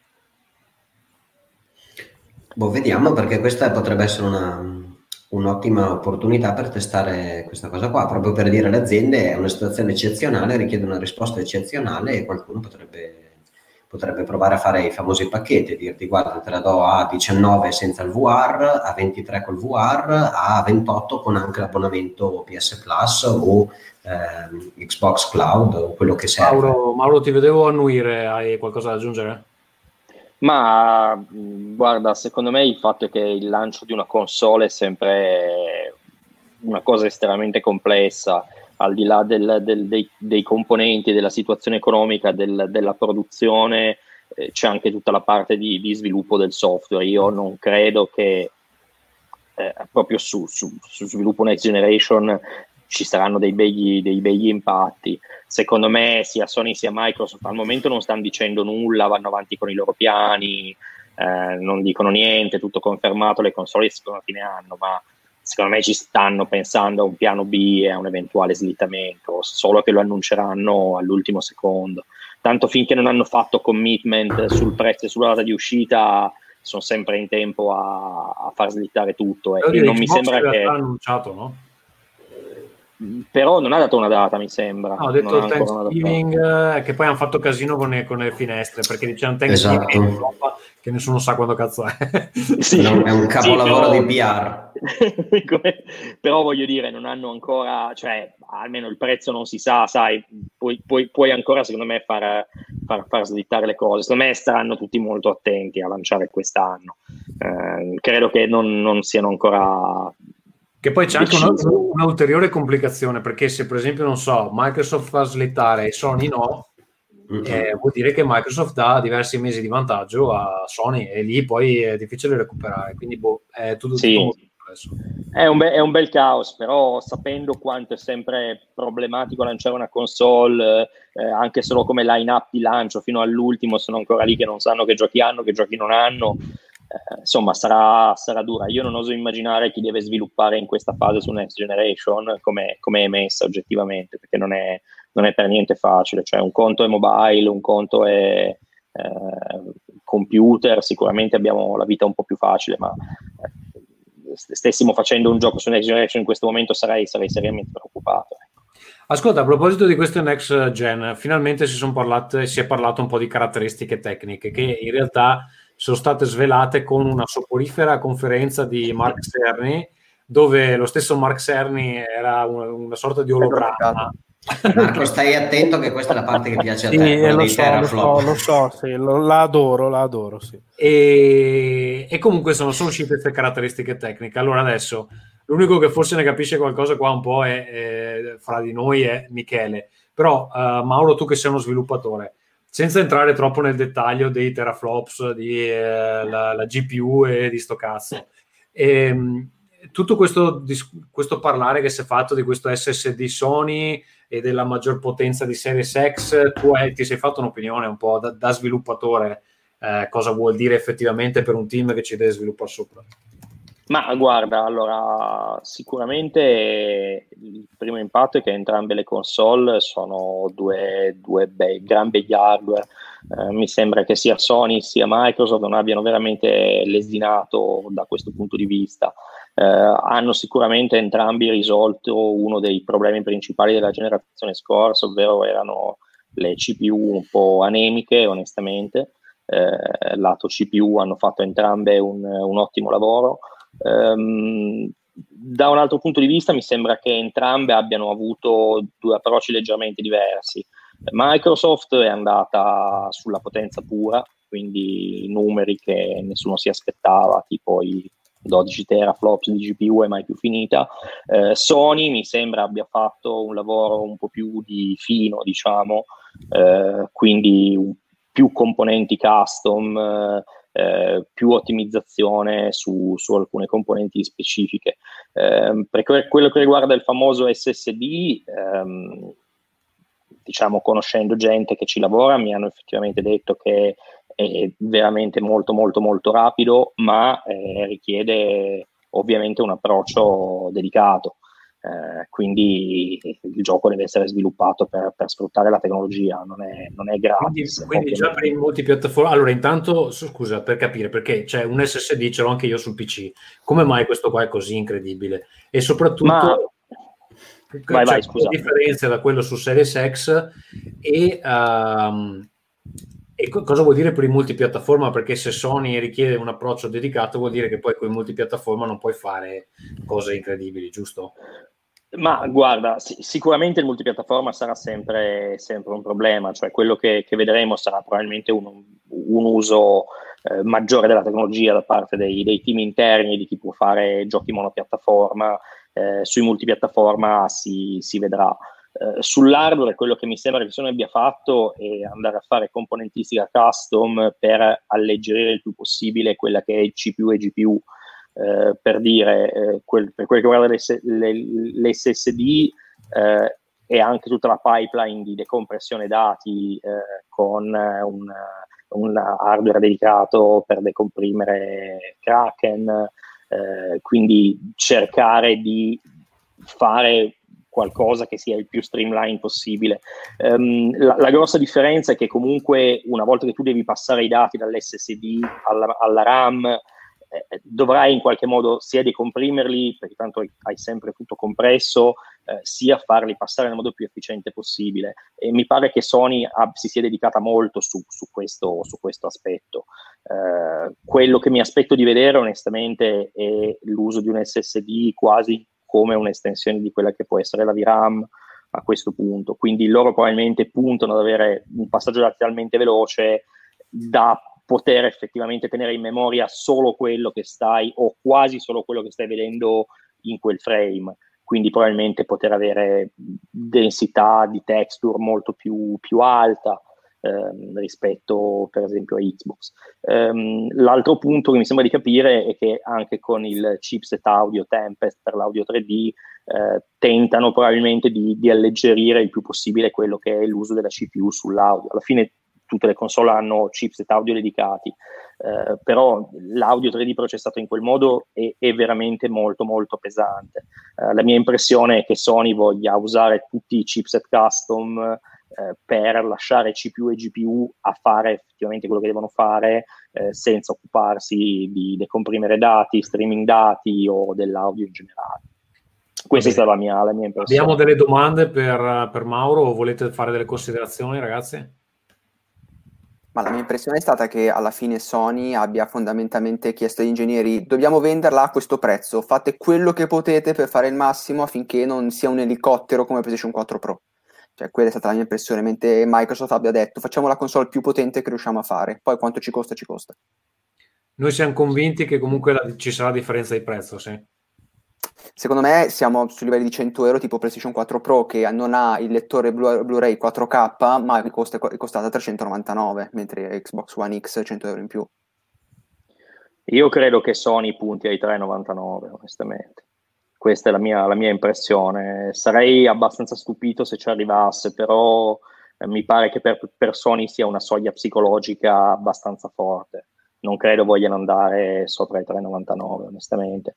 Eh, Xbox, devo essere sincero, non, non, non, capisco come possono venderlo almeno di 4,99. Quindi forse ci, ci, ci, si ripresenterà quello che era un po' lo scenario iniziale della scorsa generazione, sostanzialmente. Vediamo, vediamo quello che succede. Però, diciamo a pelle, mi sento di dire che probabilmente Sony avrà di nuovo un vantaggio di prezzo. Ok, io ipotizzavo anche 100 euro in più per tutte e due perché comunque si tratta di hardware che non c'è neanche dentro il mio PC che ho cambiato l'anno scorso per 2000 euro, quindi boh. non, non, so come possono, no, possono vendere a quelle cifre lì. Eh, quindi cioè, già 4, 4,99, 5,99 sarebbe comunque un affare. Quindi mi rendo conto che per molti è una spesa importante, anche se poi quando ti compri il, lo smartphone nuovo comunque gliene dai 900 e va bene. Comunque va bene. Secondo, allora... me, secondo me siamo 5, sulla soglia dei 500 euro per uh, componenti hardware che all'inizio si fa fatica a, diciamo, a diluire nei costi, nei costi, fissi, in quanto avrà una, un forte impatto la parte di ricerca e sviluppo, però sono volentierissimo se me la prendono a meno e mi garantiscono un livello di retrocompatibilità, eh, se è meno di 500 euro la prendo. Va bene, allora eh, direi di chiudere un po' la sezione hardware che tende a diventare spesso pesante poi per, per chi non, non, è del settore. Comunque saranno due console potenti, questa è la conclusione Mauro, e dovremmo essere a posto per un bel po', no? Ma secondo me sì, anche perché comunque devo dire che sulla generazione attuale gli ultimi titoli usciti sono assolutamente notevoli, quindi eh, ci sarà un salto ulteriore, mi aspetto che ci sarà un, il solito ciclo vita del, delle console, quindi 6, 7, 8 anni tranquillamente. E invece il ciclo vita dei, dei giochi? Eh, discutevo un po' con Marco prima, cioè c'è qualcosa che secondo voi è stato artificialmente posposto per essere portato PS5, Xbox Series X only? Cioè Microsoft ha ormai una coda di esclusive che non sta rilasciando, che penso sì, ma Sony ha qualcosa che sta rilasciando, eh, non sta rilasciando proprio per portarlo c'è un po' l'incognita The Last of Us che farlo uscire in questo periodo, cioè tematicamente talmente vicino a quello che stiamo vivendo che non so se vogliano ritardare quello, però non so se fosse intenzionale. Che sia una roba un po' cross-gen, cioè io mi aspetto che comunque esca la versione PS5 di quel titolo là che, che non, sarà sì. come, non sarà come su Series X. Ecco, sta cosa qui di, serie, di, di, di Xbox che è strana è che effettivamente in teoria i titoli girano su tre generazioni, no? E quella roba lì potrebbe dar vita a dei titoli che effettivamente performano male un po' dappertutto. non dare soddisfazione a nessuno. Eh. Beh, sicuramente che, lato... performano male un po' dappertutto, secondo me è l'Xbox del 2013 che rischia di o girare a 700p quindi, o di essere lasciata proprio indietro.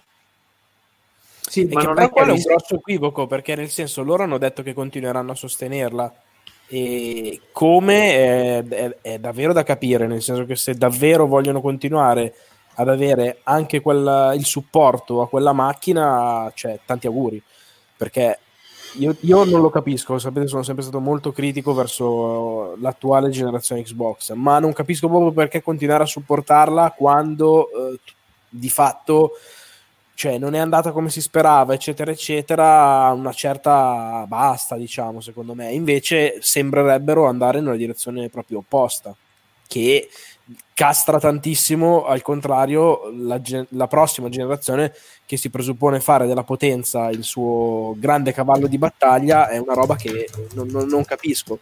Cioè, non lo fa Sony che ha venduto il, dopp- il triplo delle console, lo fanno loro. Boh, è una cosa che proprio non, non, sto, non sto capendo. Anche perché secondo me il fatto di dire God of War 2, dico un gioco a caso, esce solo per PlayStation 5 e quindi sono motivato a prendere la PlayStation 5 è un bel differenziale, una cosa importante, laddove al contrario dici il gioco figo che esce qua, però deve supportare anche la generazione prima, cioè una roba che proprio non sto capendo.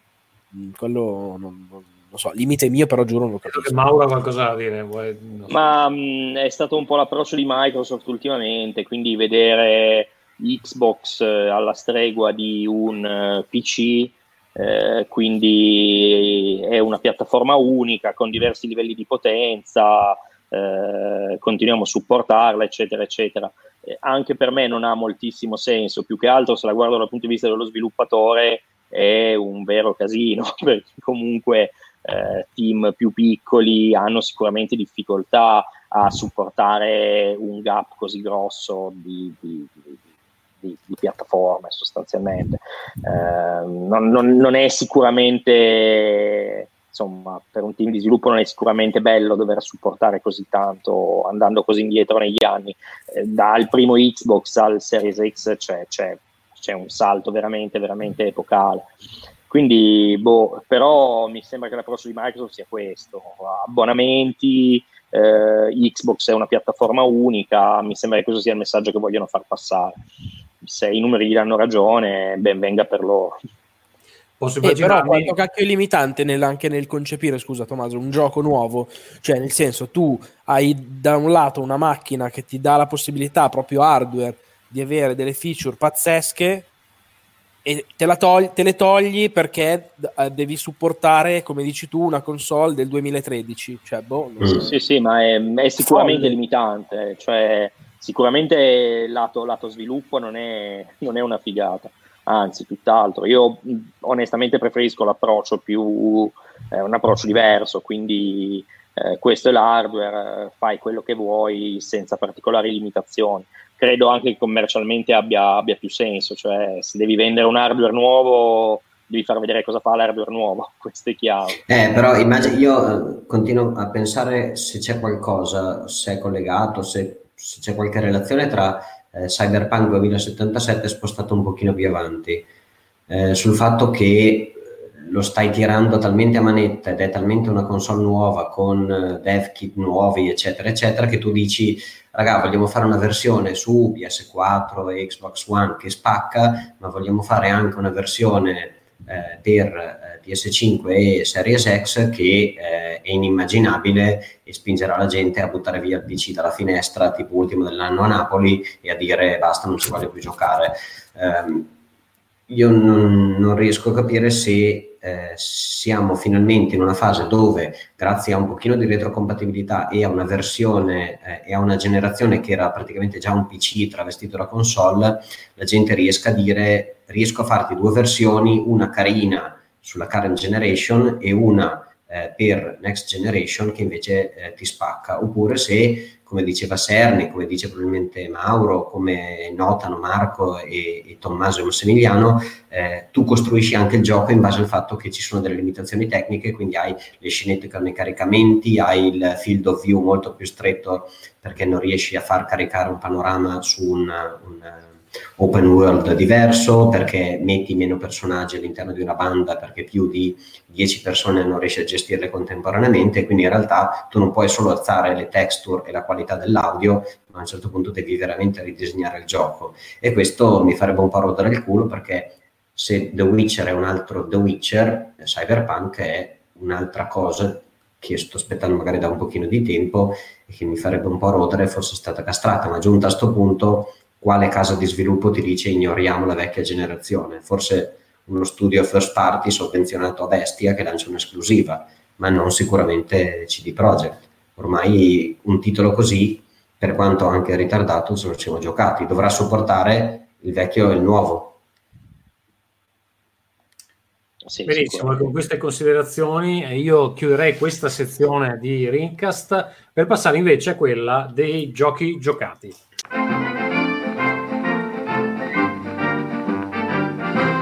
Playing. Allora, eh, Massimiliano, non so se tu hai segnato qualcosa che stai giocando. Stai giocando Ebbene, l'ho fatto. Ori and the Willow Wisp, che è il, il primo o il secondo? Secondo. È il secondo. È il secondo. Allora, siccome ci sta giocando anche Marco, come si chiama il primo? Ori e The Blind Ori Forest. The Blind Forest. Ok. Allora, siccome ci sta giocando anche Marco, parlateci di queste, tutti e due, parlateci di questo Vai, vai tu Massimiliano. Vai Disponibile tra l'altro in ah, abbonamento ah, su Xbox Game Pass, giusto? Sì, e su PC, quindi PC e Xbox. Eh, eh, cioè, c'è poco da dire, secondo me è proprio, è proprio, un bel gioco, cioè è proprio bello, bello da giocare, molto bello da vedere con dei momenti che secondo me a livello emotivo ricordano tanto un Wall-E della Pixar Solo un gran peccato per eh, quei piccoli disguidi tecnici che al momento del lancio poi hanno comunque risolto. Sono ancora presenti su Xbox One X, il che tra l'altro, agganciatoci al discorso di prima, ci lascia dire tanto. E perché proprio su Xbox, Xbox One X ogni tanto il gioco letteralmente si ferma per mezzo secondo e poi procede. Sulla versione PC hanno sì, risolto. Un stuttering su, bestiale, è vero. Eh, che probabilmente si avevano giusto due o tre settimane in più però si fa giocare proprio bene, è bello da giocare perché mh, il protagonista è, è, agile quanto basta, riesce a fare le piroette, è tutto molto dinamico, uh, la mappa nonostante sembra inizialmente piccola in realtà ogni sua parte ha una specifica identità e è molto ramificata, è, è bello, davvero proprio un gioco bello eh, che dura il giusto, se non in una dozzina di ore lo finisci con dei boss abbastanza calibrati, sessioni platform un pochino più bilanciate rispetto al primo che aveva dei picchi quasi ingiustificati. Cioè, non, non so cosa ne pensa Marco. Sono dei momenti, l'albero di Ori 1 è da bestemmie, proprio nel eh, codex mi, della bestemmia. Io mi sono fermato all'albero di Ori 1. L'albero di Ori 1 è una roba di una cattiveria mi infinita. Mi aveva fatto troppo incazzare e ho detto sì, no. Sì, sì, no, no, no, è di una cattiveria infinita, è vero, è così. Ci sono ancora queste sera? Meno, un po' meno. Forse c'è un boss in particolare che è abbastanza io un boss verso la fine l'ho rifatto tante volte, ma non mi ha mai frustrato. Ecco. Secondo me, per aggiungere, eh, io lo trovo un po' più che bello, cioè nel senso lo trovo mediamente eccezionale dal punto di vista audiovisivo soprattutto, nel senso che sia visivamente è una cosa deliziosa, ma anche una colonna sonora pazzesca. E, mh, l'ho trovato quindi davvero incredibile da quel punto di vista e ehm, l'ho trovato anche un miglioramento proprio mh, costante praticamente in tutti gli ambiti da parte di Moon Studios che diventa a questo punto uno studio veramente da tenere d'occhio nel senso che sono riusciti a tirare fuori qualcosa di eh, davvero di grandissimo valore. Soprattutto penso ad esempio al sistema di combattimento, che nel primo era come in tanti Metroidvania appena accennato, qui invece hanno rifatto completamente tutto e hanno dato un'anima, adesso non dico da hack slash vero e proprio, tipo Devil May Cry in 2D, ma una bella sostanza con un sistema di combattimento che si vede soprattutto nelle stanze bonus con gli altari, eccetera, che ha una sua consistenza proprio bella cicciona, c'è tutta e davvero impressionante, nel senso che ehm, è proprio figo da giocare e ne vorresti ancora, cioè per dirti, per dirvi io quando l'ho giocato ho pensato che avrei voluto combattere ancora un po' di più per tanto era funzionale e piacevole il sistema di combattimento. E quindi non so, secondo me hanno fatto un lavoro piuttosto eccezionale, eh, nel senso che davvero sono stati bravissimi a tirar fuori qualcosa di, di speciale, ecco. E non so, secondo me è davvero un gioco molto maturo, nel senso per lo studio, cioè essere riusciti al secondo gioco a tirar fuori una cosa del genere eh, è davvero degno di nota. Il sistema di controllo, per esempio, era già perfetto nel primo, qua è rimasto praticamente lo stesso, nonostante l'aggiunta di alcune mosse che sono proprio super funzionali, super divertenti, funzionano bene e cioè, sono poi piacevolissime all'atto pratico quando, quando ci giochi e cioè, secondo me, che, che, devo dire, sono stati fenomenali, cioè, hanno tirato fuori davvero un gioco, un gioco pazzesco, quindi bravi a loro perché non era assolutamente scontato che potessero tirar fuori un, un gioco del genere, secondo me. Va bene, Michele, mi hai battuto sul tempo nel finire Red Dead Redemption 2. Io sono a 5 missioni dalla fine e oggi non ce l'ho fatta. Ho deciso di fare dello sport per non ingrassare in quarantena. Invece tu l'hai finito. Allora, eh, io sono un grande fan di, eh, di, tutta la parte di Red Dead Redemption eh, diciamo dall'1 al 2 e se non la memoria non mi tradisce avevo giocato anche il predecessore della serie di Red Dead Redemption. Okay. eh, non mi ricordo mi sembra di averlo giocato su una Xbox primo Sulla modello. Xbox, cioè, sì ma era un gioco che non c'entrava quasi niente. Infatti mi domandavo proprio mentre ci giocavo questi giorni come mai hanno acquisito quella licenza quando potevano fare tranquillamente un western qualsiasi senza pagare una lira a capo ma perché quel gioco lì era una roba completamente diversa. L'unica cosa che è rimasta di quel gioco lì è il, il, il Dead Eye. Sì, l- lo slow motion eh, della mira. È l'unica cosa che è rimasta.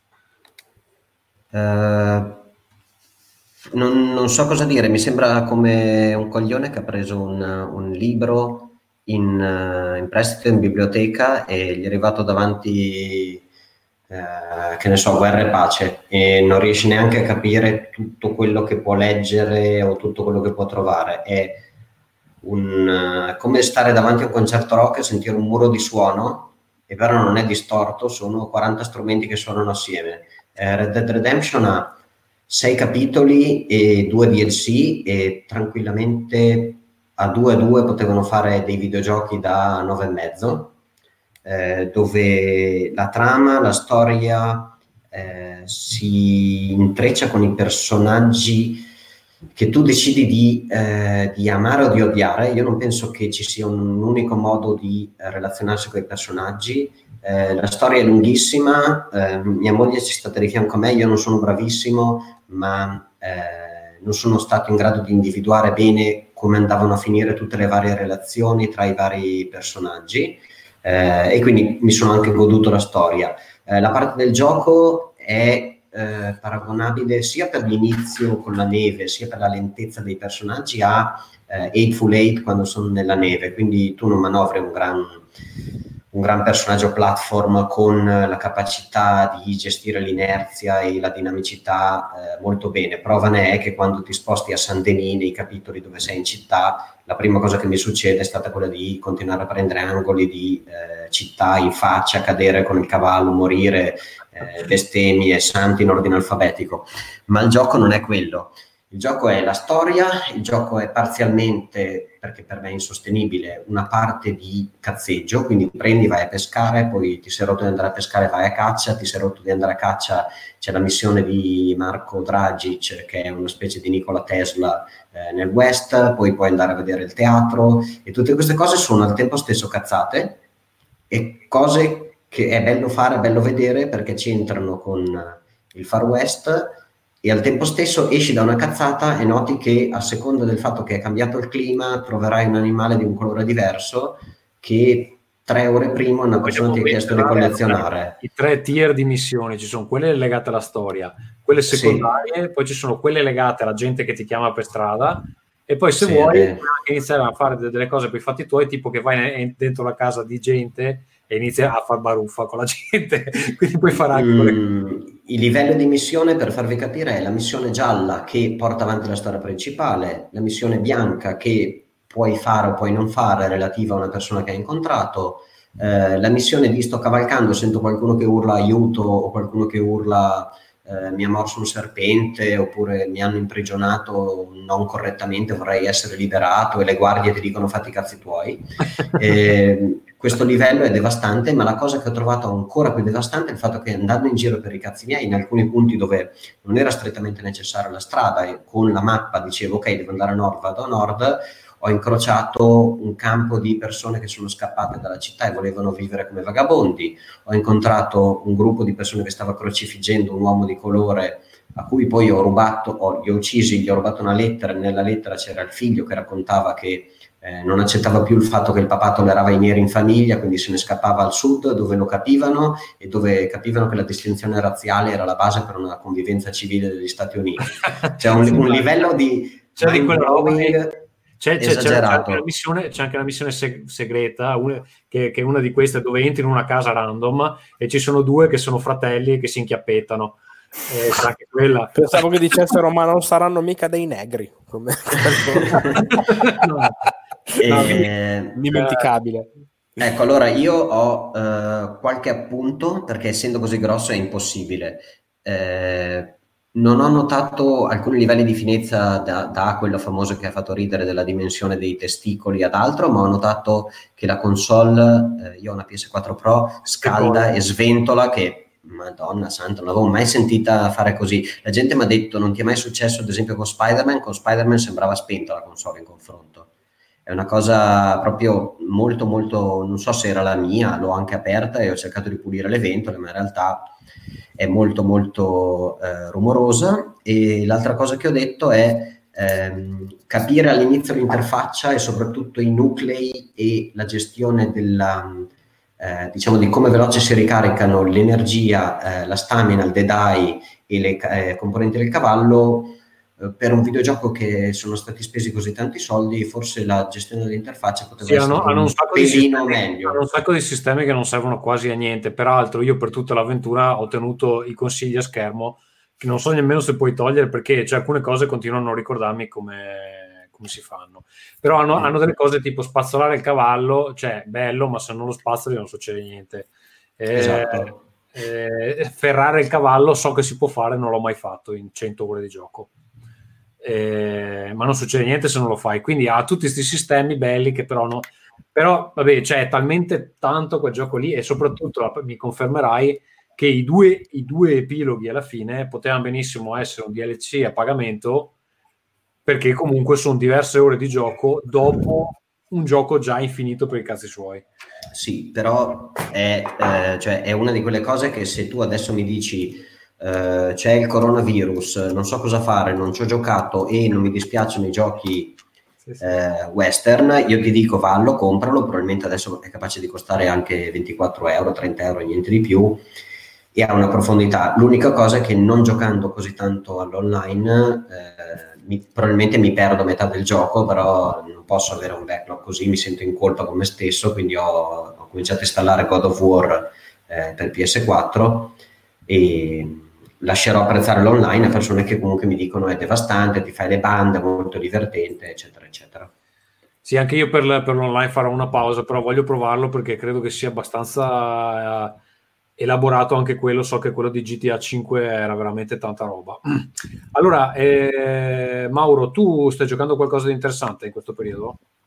Eh, guarda, sto giocando solo ad Animal, ad Animal, Crossing su Switch praticamente. Cosa, cosa eh, ci dici di questo Animal Crossing? Io avevo preso quello per 3DS, è il mio primo Animal Crossing quello, e dopo un po' non riuscivo più a stargli dietro, cioè mi, mi annoiava. Questo qui è più o meno quella roba lì, no? Ma guarda, io devo essere sincero, eh, li ho avuti quasi tutti, ma non sono mai stato un grande fan della saga, nel senso che ho provato a giocarli fin dal primo eh, su GameCube, che poi era il porting di quello per Nintendo 64, e non sono mai riuscito in passato a entrare effettivamente nel mood perché è un gioco abbastanza particolare. Eh, quasi è difficile chiamarlo gioco perché in realtà è una specie di, di simulatore eh, fatto per essere giocato un po' a spizzichi e bocconi. Eh, diciamo che di solito prediligo un altro genere di giochi. Um, complice il coronavirus e lo stare chiuso in casa, devo dire che questo ultimo invece mi ha, mi ha preso parecchio. E avrei parecchi altri giochi da giocare, però sono incollato lì, quindi in qualsiasi momento, se non sono al computer a lavorare, eh, accendo la Switch e mi faccio un po' di Animal Crossing. rispetto eh, a vecchi, che, che differenze principali hai riscontrato? Ma in realtà il gioco è abbastanza simile, non, non, è, non è, variato molto. Eh, probabilmente rispetto a quelli passati eh, c'è una componente di crafting eh, un po' più pronunciata e eh, rispetto ai titoli precedenti col fatto che adesso parti che sei su un'isola che all'inizio è abbastanza deserta, eh, negli altri solitamente parti che sei già nel villaggio con gli altri abitanti, il villaggio è già eh, diciamo costruito, eh, qui c'è più una componente di devi costruire il villaggio da zero, devi invitare gli altri personaggi a popolarlo, Uh, quindi probabilmente c'è, c'è, un senso di progressione forse un po' maggiore rispetto a quelli precedenti, il che me lo sta facendo apprezzare di più probabilmente da, da videogiocatore. Però mi è piaciuto anche da un punto di vista di, di, di, di analisi, non, non, essendo riuscito a entrare nei giochi precedenti, ero, ero molto incuriosito da questo e devo dire che ti fa apprezzare dei ritmi di gioco po' diversi dal solito, e delle meccaniche eh, più rilassate, più particolari, più legate magari al, al personalizzare l'ambiente, al creare le tue storie. Eh, ho visto online eh, tutto da, da, gente che si è fatta gli scenari horror, eh, disegnandosi il sangue finto e spargendoselo in giro per i livelli. Quindi eh, diciamo che è sicuramente un tool eh, interessante da questo punto di vista. Peraltro leggevo che ha venduto uno sfracello, quindi eh, Nintendo è sicuramente molto contenta perché mi sembra di aver letto che il lancio è andato meglio di quello di tutti i precedenti Animal Crossing sommati ed è stato il gioco più venduto su Switch a parte Pokémon. Quindi gli è andato veramente, veramente bene. Non si può simulare una pandemia in questo Animal Crossing? Tutti chiusi in casa? non lo so questo, però sic- sicuramente il fatto che ci sia il coronavirus a Nintendo ha, ha fatto bene per il lancio del gioco perché eh, col fatto che puoi giocare in multiplayer con gli amici, visitare le isole degli altri, eh, diciamo che è, è, un gioco abbastanza perfetto per la situazione attuale anche da un punto di vista di, di escapismo puro. Quindi, sì, come, eh, tono, come tono va abbastanza bene. Sì, il tono è super leggero, quindi no, devo dire mi sta, mi sta piacendo molto. Adesso voglio vedere quanto dura, quanto mi dura, perché comunque eh, è, è, un titolo pensato per essere preso a piccole dosi sempre, cioè lo vedi. Eh, altrimenti vai sul grindare peggio di un MMO eh, che è quello che sto facendo al momento, ammassando roba in continuazione. Ammassando ciliegie. esatto, esatto, esatto. Va bene, eh, dico due parole io su uh, un titolo che è uscito ieri, e cioè Half-Life uh, Alyx, che sto giocando con l'Oculus Quest, che solitamente uh. non è collegato al computer, però tramite questo nuovo software uh, si, chi sta vedendo in video vedrà un cavo USB-C che esce dall'Oculus Quest, si connette al PC e ti permette di giocare anche um, un titolo come Half-Life Alyx. Come funziona? Questo perché? Perché ti permette di giocare questo gioco? Normalmente non dovrebbe farlo? No, perché l'Oculus Quest in realtà è un dispositivo indipendente, però se tu usi questo cavo qua sì. Con Oculus Link, che è il software Oculus, sì, okay. ti permette Gestisci di giocare il computer, okay. anche i titoli su PC. Okay, e quindi va a sostituire il Rift fo- fondamentalmente. E, e, e lo fa eh, ad un prezzo molto inferiore perché il, l'Oculus Quest credo parta da 4,99 forse 3,99 addirittura e eh, non ha i sensori esterni perché ce li ha già integrati e quindi insomma ti permette di entrare nel mondo della VR ad un costo molto più ragionevole cosa succede una volta che si connette questo cavo l'interfaccia del Quest normale dà la possibilità di eh, utilizzare eh, l'Oculus Link, se si preme quello si apre un'altra interfaccia che è quella che solitamente si vede con il Rift. Da quell'interfaccia è possibile utilizzare Virtual Desktop e quindi con il Virtual Desktop vi ritrovate lo schermo del PC davanti. Da lì potete premere Steam VR e vi fa andare i giochi che girano sotto Steam VR. Quindi ci sono tutti questi layer successivi di software che però in definitiva vi, fa, vi permettono di giocare anche i giochi che avete su Steam e che supportano la VR. Per il momento ho provato appunto eh, Half-Life e anche Tabletop, Tabletop Simulator supporta, supporta, la VR. L'ho provato, però è un po' troppo sbattimento per giocare un gioco a tavolo. Onestamente eh, preferisco giocare di persona. Allora, Half-Life, eh, titolo atteso da 13 anni, um, devo dire che l'esperienza è veramente sorprendente. Allora, prima di tutto, ho dovuto fare due update del firmware di, di Quest perché sta roba del link è abbastanza recente e comunque dopo i due update ha iniziato a girare bene. Il primo messaggio che mi ha fatto vedere eh, Half-Life è che eh, secondo il titolo eh, la mia GPU um, è un po' poco performante e vi dico sul PC ho una 280 una quindi non so esattamente che cazzo di scheda grafica voglia. Comunque ignorando questo messaggio si inizia a giocare e non ho avuto problemi di sorta. Non so se effettivamente avendo, non so, due schede grafiche, eh, magari il titolo è ancora più bello.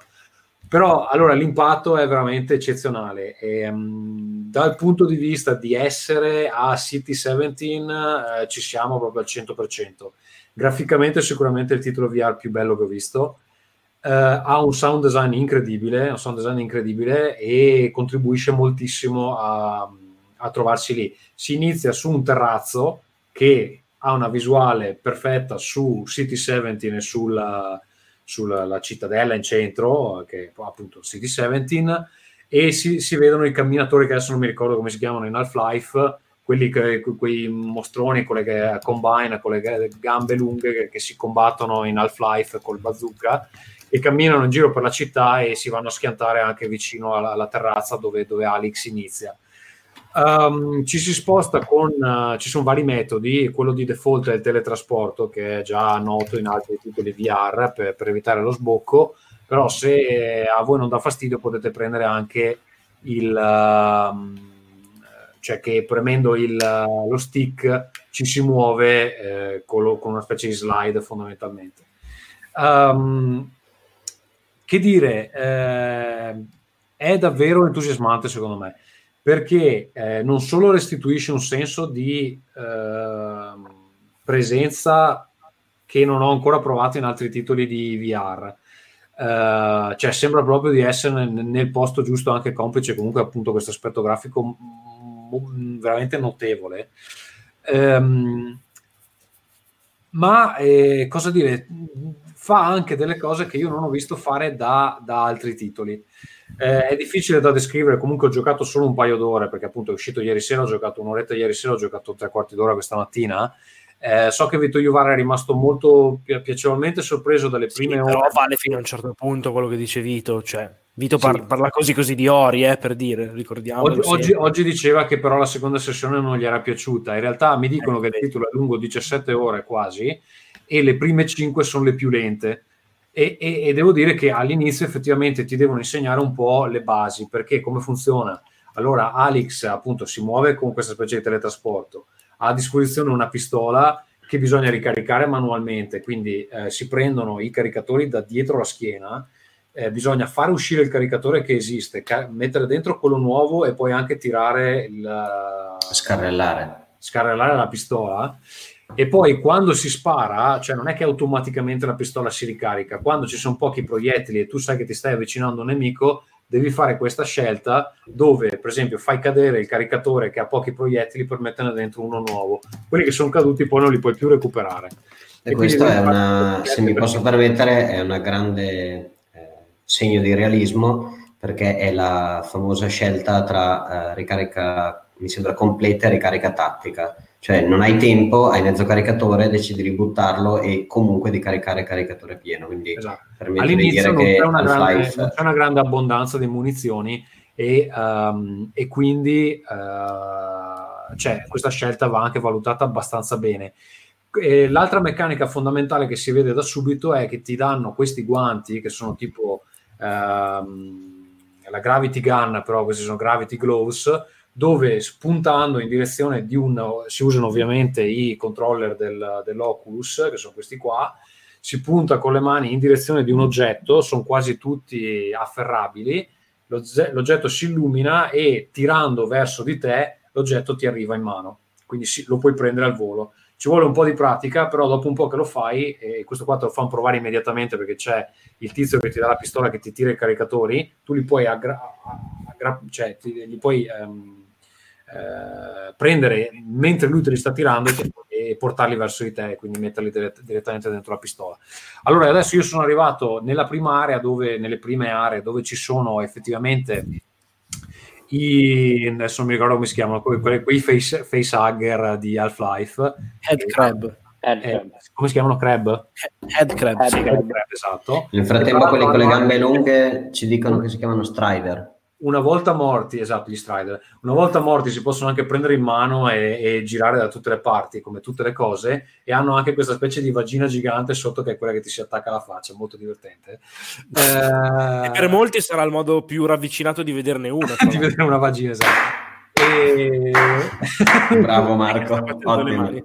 Io, io sto applaudendo perché ci stava tutta. Ti fanno fare anche delle cose interessanti, per esempio alcuni oggetti bisogna prenderli con due mani perché sono pesanti per spostarli, eccetera. Allora, una cosa, mm, un, un malus notevole è che dovendo giocarci con il cavo, eh, il mio PC è qui sotto e quindi ho uno spazio molto limitato. Di solito con il Quest ci gioco in salotto dove ho più o meno il doppio dello spazio e mi è già successo due volte di dare eh, due pugni fortissimi alla finestra che ho di fianco che potete- perché ne- nel- nella foga del gioco magari bisogna sc- sc- scostarsi da qualcosa mi è arrivato tipo questa mattina mi è arrivato un facehugger lì in faccia un head crab in faccia e f- cercando di togliermelo ho dato un cazzotto alla finestra.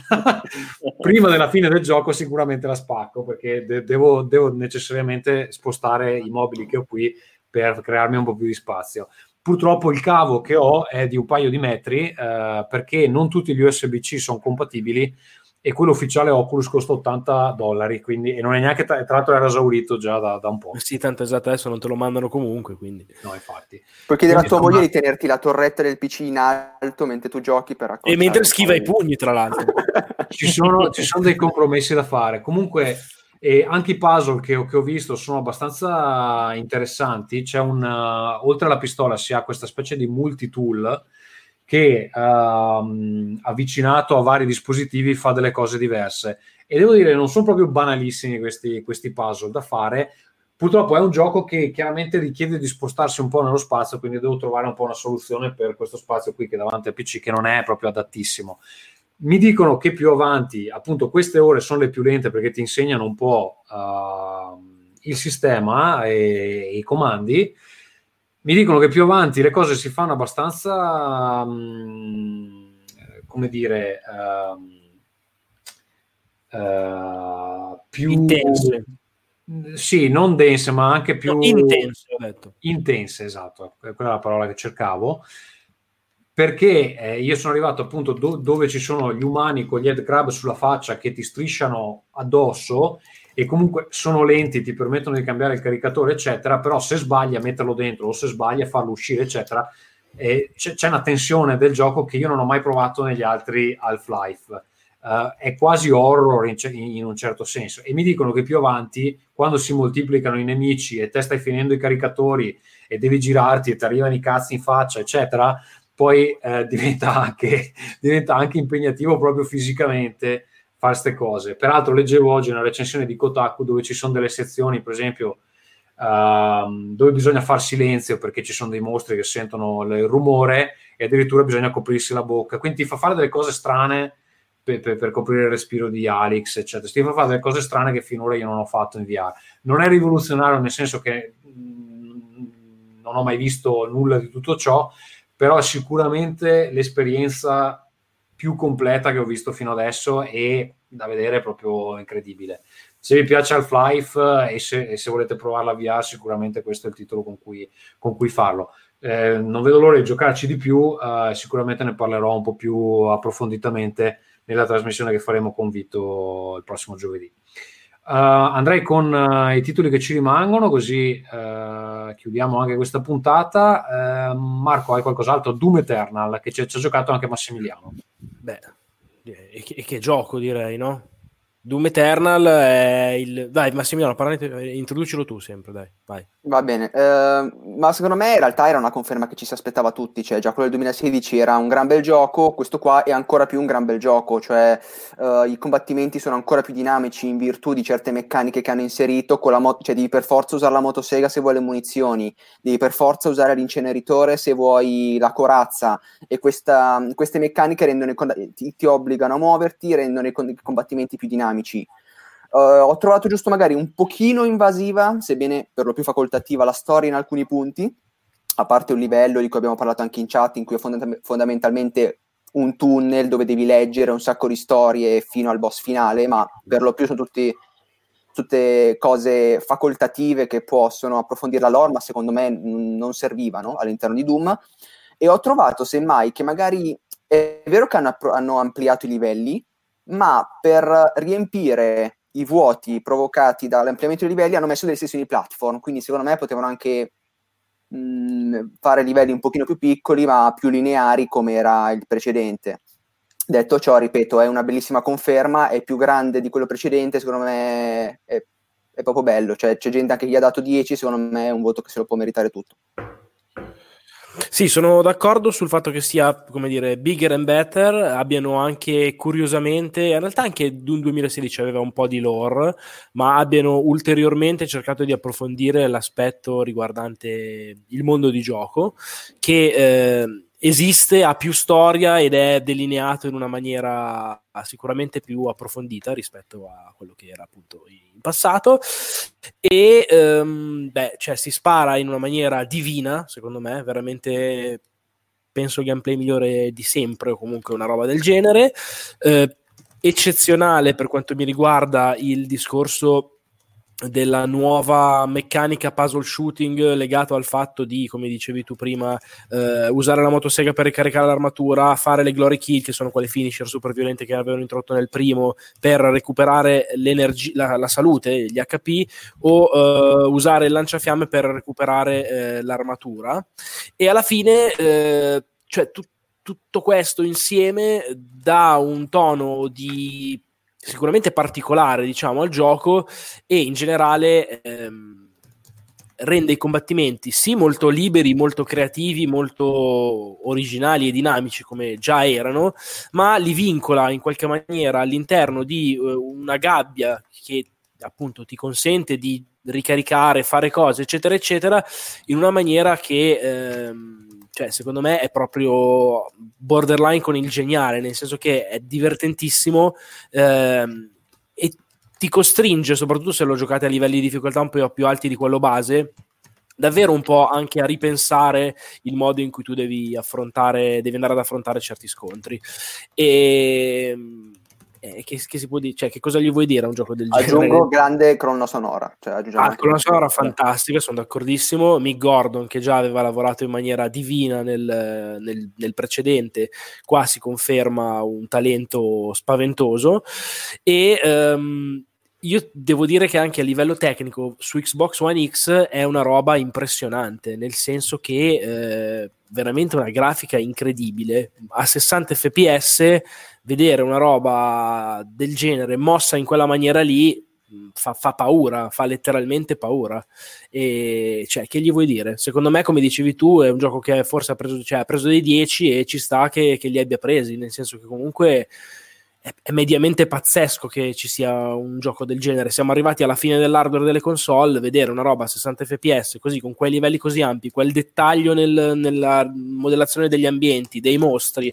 Poi questo proprio divertente muoversi. Le fasi platform sono d'accordo con te che sono un po' al limite, nel senso che a me piacciono moltissimo, a me piacciono tanto i platform anche in prima persona. È vero che in un gioco del genere forse sono un po' tanto da os- come osare, perché sono anche lontane dalle dinamiche di uno sparatutto, non si erano mai viste. Forse anche perché due o tre punti sono un po' più difficili Bastardi, di quanto sì, dovrebbero sì, essere. E... Quindi spezzano un po' più il ritmo. Sì, Ciononostante a me sono comunque piaciute molto e le ho apprezzate come idea, cioè ho apprezzato anche il coraggio di metterci una cosa del genere. E niente, cioè, boh, secondo me è grandioso. Tra questo e Ori che ho giocato nello spazio di due settimane, cioè due giochi ma proprio spettacolari. Io tra l'altro era un periodo in cui giocavo un po' poco, un po' meno, eccetera, devo dire che un po' la solitudine forzata dal coronavirus, un po' due giochi così oggettivamente proprio bellissimi e così riusciti mi hanno molto fatto tornare la, la voglia di giocare. Ecco. Ma giochi, ehm, giochi. Rispetto a eh, Doom del 2016, c'era qualcosa che nel Doom 2016 avevano scazzato e qua hanno aggiustato? Tipo che ne so, il multigiocatore, perché su un gioco così c'è il multigiocatore, c'era anche là, ma credo che non ci abbia giocato tipo nessuno. cioè, nel senso che è proprio una roba che è talmente. L'hanno cambiato completamente. Là mm. era più tipo arena, qui hanno messo questa modalità in cui uno fa lo Slayer e due fanno i demoni che sono insieme, possono evocare altri demoni, e quindi è un due contro uno asimmetrico. Io onestamente non l'ho ancora provato, lo volevo provare l'altra sera, ma eh, ho visto che c'è da fare un tutorial anche piuttosto elaborato e ho desistito. Però, cioè spettacolare, nel senso non, non, c'era una cosa su cui avessero un po' scazzato, semmai hanno voluto ampliarlo, come diceva, con, aggiungendoci ancora un po' più di trama, aggiungendoci ancora, cioè facendo, hanno parlato loro di Doom Universe, cioè invece mm. che il gioco dove spari e basta succedono cose. Che ci sta, vedevo che è sul nuovo, sul nuovo engine, quindi... Sì, su... eh, che si vede tutto da, cosa, sì, da come ne parlate. Il console è spaventoso, giuro. Va bene, eh, Michele, tu stai giocando a un gioco che si chiama Social Democratic, uh, Democratic Socialism Simulator, che roba è? Allora, eh, guarda, è un gioco di eh, Pedercini, eh, il ah, fondatore beh, sì. di Molle Industria, e, ehm, a parte il fatto che eh, avevo dei soldi su uh, Google Play, ha annunciato che tutti i ricavati, o una parte dei ricavati, non mi ricordo più se tutto o una parte, comunque, no, all the revenues, eh, dal 7 marzo verranno girate alla eh, campagna di Bernie Sanders, quindi anche solo per ehm, dare fastidio a Joe Biden gliel'ho comprato, è simpatico ed è un Reigns, eh, quindi con la stessa strategia di decidere carta destra, carta sinistra, cosa fare, eh, per cercare di far portare una um, sottospecie di ehm, diciamo socialismo illuminato in, negli Stati Uniti. Eh, ci sono due, appunto, due scelte da fare su ogni, eh, su ogni tipo di scelta, che può essere da scelte per i diritti civili, per eh, diciamo, la mh, politica ecologica, la politica del lavoro, le tasse e ci sono diverse eh, parametrizzazioni, quindi la felicità di diversi gruppi di persone che vengono mostrati in basso come più vicini o meno vicini alla propria eh, visuale, c'è la capacità di eh, essere in controllo del congresso, quindi di poter fare leggi che sono eh, più o meno eh, contrarie a quello che in realtà la gente vorrebbe, ma ne hai il supporto, quindi lo spingi, e poi c'è il parametro di stai attento perché ci stiamo avvicinando alle elezioni, se fai il coglionazzo eh, non vieni rieletto. È banalmente una simulazione molto semplificata anche rispetto a Reigns, mi sembra di vedere che è abbastanza eh, 5 minuti di gioco ed è un, uh, un giochino per, uh, sia per Android che per PC che per Mac. Mi sembra che non ci sia su iOS perché troppo socialismo e mi sa che non l'hanno rilasciato per uh, iOS. No, Apple credo non approvi. assolutamente, assolutamente. Va bene, eh, cosa ci rimane? Mauro, tu non hai nient'altro da segnalare, giusto? Uh, no, direi di no al momento. Devo dire che vorrei prendere Doom Eternal appena riuscirò, ci giocherò da grande fan della serie, quindi eh, mi ripropongo di giocarlo. Vorrei giocare anche al Five, ma eh, ho tutto in ufficio, il Quest, il computer per farlo girare, quindi eh, dovrà aspettare. Devi aspettare. Va bene, sì. io, ho iniziato, io, ho iniziato, due titoli, uno si chiama Alder's Blood, che eh, era un Kickstarter, di un titolo dall'estetica molto bloodborniana, eh, con delle meccaniche a metà fra eh, Darkest Dungeon e eh, Banner Saga. L'ho solo iniziato perché purtroppo ha sta cosa che ce l'ho su Switch eh, e non hanno assolutamente, comunque la campagna non aveva tirato su un granché, quindi avranno anche dei problemi di budget non hanno assolutamente adattato i testi, la, la, la, la dimensione dei testi e delle icone alla versione portatile di Switch. E eh, su TV si gioca abbastanza bene, ma eh, portatile è quasi illeggibile. E non so se, se questa cosa la sistemeranno. Eh, detto questo, um, il gioco è abbastanza interessante. In realtà, da giocare è un po' una specie di XCOM, però appunto con un'estetica. Immaginatevi di fare un, cacciatore di Bloodborne che va in giro a eh, in una specie di tattico dove si devono ammazzare licantropi, Uh, eccetera, in una trama che ha a che fare con, con, un tizio che va a divorare il corpo caduto di un dio, quindi è tutta una roba abbastanza esoterica, potrebbe piacere a Mottura, penso. Sì, infatti mi ispira da quello che stai dicendo. Eh, purtroppo hanno fatto anche delle scelte abbastanza strambe per quanto riguarda i colori della mappa di gioco. Quindi spesso ci si trova a muoversi in queste mappe scurissime dove hai il terreno marrone scuro dove si muovono i eh, cacciatori vestiti di rosso porpora scuro ehm, mentre i nemici di marrone di una tinta leggermente diversa dallo sfondo si muovono nelle tenebre, che fa tutto molto misterioso, però io non ci vedo un cazzo. e quindi Eh, questo è un, po', è un po' lo svantaggio del tutto. In realtà il gioco oh, sembra anche avere delle meccaniche interessanti di gestione del, del gruppo di, di, cacciatori che man mano impazziscono, man mano che cacciano queste cose, eccetera. Ma eh, ci ho giocato un po' troppo poco e quindi ve ne parlo meglio in una prossima puntata. Comunque, se vi piace un po' eh, se vi piacciono un po' queste coordinate, Bloodborne, Banner Saga, XCOM, dateci un'occhiata perché su Switch che credo che sia 15 euro. E è uscito anche su, su, su PC e tra l'altro su Switch credo abbia la demo. Eh, l'altra cosa che ho iniziato è eh, Disco Elysium, un RPG ehm, di cui parlano tutti benissimo, cioè, ha, un inizio strepitoso, strepitoso e eh, il motivo per cui questo gioco è strepitoso è eh, che è un RPG di, di, matrice occidentale, quindi di quella vista semi-isometrica, eccetera. Allora si inizia come un tizio troppo ubriaco per ricordarsi chi è e cosa fa, eh, che sembra un barbone, e eh, buona parte dei dialoghi avvengono all'interno della sua mente con i vari aspetti del suo io che eh, fanno baruffa fra di loro.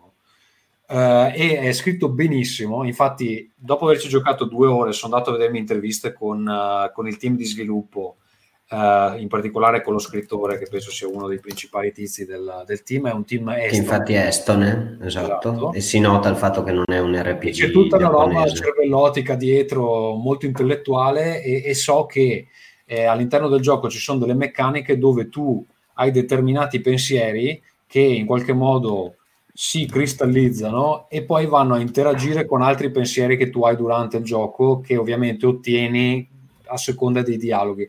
È talmente complesso che comunque merita sicuramente di essere giocato di più anche perché appunto essendo un RPG di quel tipo probabilmente durerà mille ore. Uh, però ecco, devo dire che mi ha folgorato all'inizio. È scritto benissimo, um, storia super interessantissima, una specie di mondo un po' distopico, uh, mezzo futuristico, mezzo Um, sembra un po', non so che, che coordinate potrei darvi, un, una roba a metà da, tra 1984 e la Svezia del futuro, per, per, per intenderci, con un, con un, tocco di Europa dell'Est, una roba un po' stranissima. Eh, e niente, quindi ne parleremo nuovamente, però sicuramente in questi giorni è anche in sconto perché stanno scontando un po' tutti, eh, cercando di approfittare della situazione e niente, primo impatto veramente ottimo. Marco, parlaci di Ring Fit che ti permette di, di rimanere bello e in forma. Sì, eh, allora l'avevo acquistato a Natale perché che avevo pensato di fare un regalo boh, così e non l'ho mai cagato. L'altro giorno l'ho visto lì per terra e ho detto, vabbè, visto che non ci ho mai giocato, eh, adesso potrebbe anche essere il momento, vista la, la, situazione particolare. E l'ho messo su e devo dire che in effetti è un, un esperimento davvero molto, molto bizzarro. Mi ha stupito la, la realizzazione tecnica, che è davvero di, di finissima fattura, nel senso che... Eh, ha proprio una, una qualità nel, nel, nelle immagini, nella pulizia del, del, motore grafico che è quello di Breath of the Wild, ma presentata con un... Sarà che de- non deve muovere una roba open world, ma di fatto una specie di eh, cosa su rotaie. Resta tutto molto pulito, molto definito, molto piacevole e c'è questo anello che tu devi utilizzare unito al sensore che vai a indossare sulla, su coscia e eh, ti dà questa possibilità di fare degli allenamenti che sono incredibilmente intensivi, nel senso che eh, cioè, io messo, faccio sport poco perché ne faccio poco, cioè non sono fuori forma, ma non sono certo neanche in forma. E minchia, mi ha presentato un programma di allenamento da, da Marine, che nel senso, il primo giorno mi hanno male dappertutto, tutto scassato, cioè faccio le flessioni e un po' di addominali per i cazzi miei, eppure mi, mi sentivo veramente devastato. E niente, vediamo come va avanti. Sicuramente è una, una, trovata di Nintendo particolare, nella quale io, tra l'altro, non credevo per nulla perché mi sembrava un po' la classica roba fuori tempo massimo, nel senso che eh, il momento delle piattaforme, delle robe così, cioè mi sembra proprio passato. Eppure devo dire che hanno tirato fuori una cosa che, che funziona, che, che, diverte, che intrattiene e che sa il fatto suo, cioè nel senso che comunque bravi per quello che hanno, che hanno saputo fare. Ecco. Eh, ripeto, ho visto che adesso tra l'altro molti lo cercavano, è, è tipo introvabile, e, però è, cioè, è, è, interessante, nel senso pensa, pensavo molto peggio, invece devo dire... Cioè tra gli, tra gli esperimenti fuori di testa di, di Nintendo, meglio questo di Labo, ma a me Labo comunque è piaciuto molto come idea, quindi non... Labo, ecco, la differenza qual è? Che La... Labo mi aveva conquistato a partire dal primissimo trailer, cioè mi piaceva proprio un sacco come concetto e vedo che in realtà non se l'ha cagato quasi nessuno e neanche loro l'hanno spinto quanto io credevo che invece avrebbero fatto. Uh, al contrario, devo dire che eh, con, questo, con, questo, gioco c'è, c'è tanto potenziale. Quindi, Secondo boh. me di Ring Fit non se ne parla tanto, ma sta andando bene perché effettivamente. No, no, sta andando bene. Ha venduto, un casino, ha venduto un casino, ha venduto un casino, pare. Ha venduto davvero tanto. Però oh, vai, vai, a sapere, nel senso. Va bene, abbiamo due giochi per chiudere. Eh, Massimiliano ha Nio 2 e poi Marco sì. ci parla di Bleeding Edge. Vai. Mm, Nio 2. Uh fondamentalmente è un Neo 1.5, nel senso anche perché ricicla tanti asset e fondamentalmente le novità si riducono a una storia nuova, tre demoni e tre armi in più. Però è un gioco che per chi non lo conosce fondamentalmente riprende la meccanica dei Souls ma con un approccio molto più d'azione, visto che è sviluppato da Team Ninja. E è molto piacevole, è un'esperienza estenuante. Io uscivo dalle sessioni che ero veramente esausto eppure non riesci a smettere come me da ring fit come me da ring fit. Esatto. Io però ero esausto a livello psicologico ed emotivo ed ero uno, uno, zombie per circa mezz'ora dopo perché anche durante i boss mi accorgevo che per 40 minuti ogni fibra del mio corpo era finalizzata a schivare ed attaccare. Me ne accorgevo dopo che avevo smesso di respirare per mezz'ora. È un gioco che funziona, secondo me è molto più, ad esempio a me i Souls non mi hanno mai catturato ma perché ero scarso come la merda il Neo 2 è molto più approcciabile sia perché i livelli sono lineari, cioè devi andare dritto, sono più compatti, più brevi, i checkpoint sono anche organizzati in modo più accessibile, è estremamente generoso con gli oggetti, ci sono tantissime armi. Quindi se, se qualcuno è incerto magari sul, su questo tipo di giochi, secondo me Nio potrebbe essere la porta d'ingresso. Infatti io mentre sto giocando a Nio 2 ho anche ripreso il primo Dark Souls, per esempio, e tra l'altro con alcune nozioni che ho preso con Nio le sto, le sto mettendo lì e mi sta, mi sta piacendo. È molto piacevole, la storia è anche, anche dei riferimenti realistici con Nobunaga, Hideyoshi, eccetera, quindi a chi piace il Giappone feudale può ritrovare quel tipo di elementi, è bello, lungo, estenuante, vorresti morire, ma è bello. Benissimo, Bleeding Edge. Uh, Bleeding Edge è un gioco particolare, nel senso che è anche uno di quei giochi, um, per Ninja Theory non è una novità, pensa- pensiamo che hanno fatto DMC, è uno di quei giochi che uh, è nato male, nel senso sfigato, che sta un po' sul cazzo a tutti, ma che in realtà... Devo dire che DMC è un bel gioco. Eh. DMC è un gioco fantastico, non è un bel gioco, è un, è un eccezionale gioco, non bello. Um, come quello è nato male nel senso che la gente si aspettava qualcos'altro da loro eh, che sono noti per eh, titoli sicuramente del, con un aspetto più narrativo e molto più evoluti dal punto di vista anche delle, della, delle cinematiche eccetera eccetera. Qui se ne sono usciti le, le tre scorso con uno sparatutto eh, cioè scusate con un, un gioco di multiplayer online che è un po' un picchiaduro, un po' un MOBA, un po' cose strane, con una direzione artistica che fa assolutamente tutto e per tutto Ninja Theory, ma ehm, al tempo stesso con appunto un gioco che sicuramente è diverso da quello che si poteva aspettare il pubblico, nonché la prima eh, loro esclusiva targata a Microsoft. Il gioco è uscito oggi, letteralmente, e devo dire che io ho giocato la beta dalla settimana scorsa, lo scorso weekend, mi piaceva molto a livello estetico, perché l'estetica come al solito Ninja Theory... Eh, ha davvero un tocco particolare dal punto di vista del, dell'immaginario, eccetera, eccetera. Quello che invece eh, non, non, non, mi aspettavo di trovare era un, un, gioco che alla fine si rivela essere molto più divertente del previsto e lo fa senza essere una di quelle robe che ti fulminano, nel senso che tu lo vedi, fai una partita e non è che ti esplode il cervello perché che roba spaziale che hanno tirato fuori. Al contrario, è uno slow burner, come si direbbe in inglese, ti cuoce un po' a fuoco lento, diciamo, e nel cuocerti così a fuoco lento, alla fine, eh, alla fine ha il suo perché, perché ti ti conquista con questo se hai una squadra che ti supporta perché sicuramente ha bisogno di tanta strategia e tanta coordinazione. Se lo fai scopri che eh, non è assolutamente magari il clone di Overwatch che uno poteva immaginarsi o aspettarsi vedendolo ma che al contrario c'è, c'è della ciccia sotto e che può avere un suo perché. Sono convinto che non, non se lo cagherà comunque nessuno e che difficilmente sfonderà ma io comunque premio ancora una volta diciamo il coraggio e se vogliamo la voglia di osare di Ninja Theory che sono comunque sempre bravi a, a provarci ecco, cosa, cosa, ti fa dire che non se lo cagherà nessuno? È, è, evidente, già non se lo sta cagando nessuno nel senso che adesso il gioco è uscito eppure nonostante nonostante sia uscito, nessuno lo sta minimamente considerando. Cioè, settimana scorsa era il, durante la beta nessuno che streamava, eccetera, eccetera. Eh, gli articoli, cioè, non, non c'è, la gente non lo, sta, non lo sta considerando questo gioco. E un po' mi spiace perché in effetti comunque meriterebbe, però oh, questo è. Che, che, che, ci vuoi fare? Ma secondo te il motivo qual è? Che è il genere, che non, non è quello che vogliono da. Sì, credo che sia un po' una serie di fattori. Sicuramente il fatto che non sia ciò che si aspettava la gente è abbastanza, abbastanza determinante. Che, che cosa ci devi fare? Poi... Ma detto che di giochi online in questo momento ce n'è una bara onda, quindi è un mercato abbastanza difficile sì, da inserire. Anche, anche, appunto, sicuramente sì, certo, è vero anche questo. Non lo so, però oh, alla fine hanno un po' fatto una...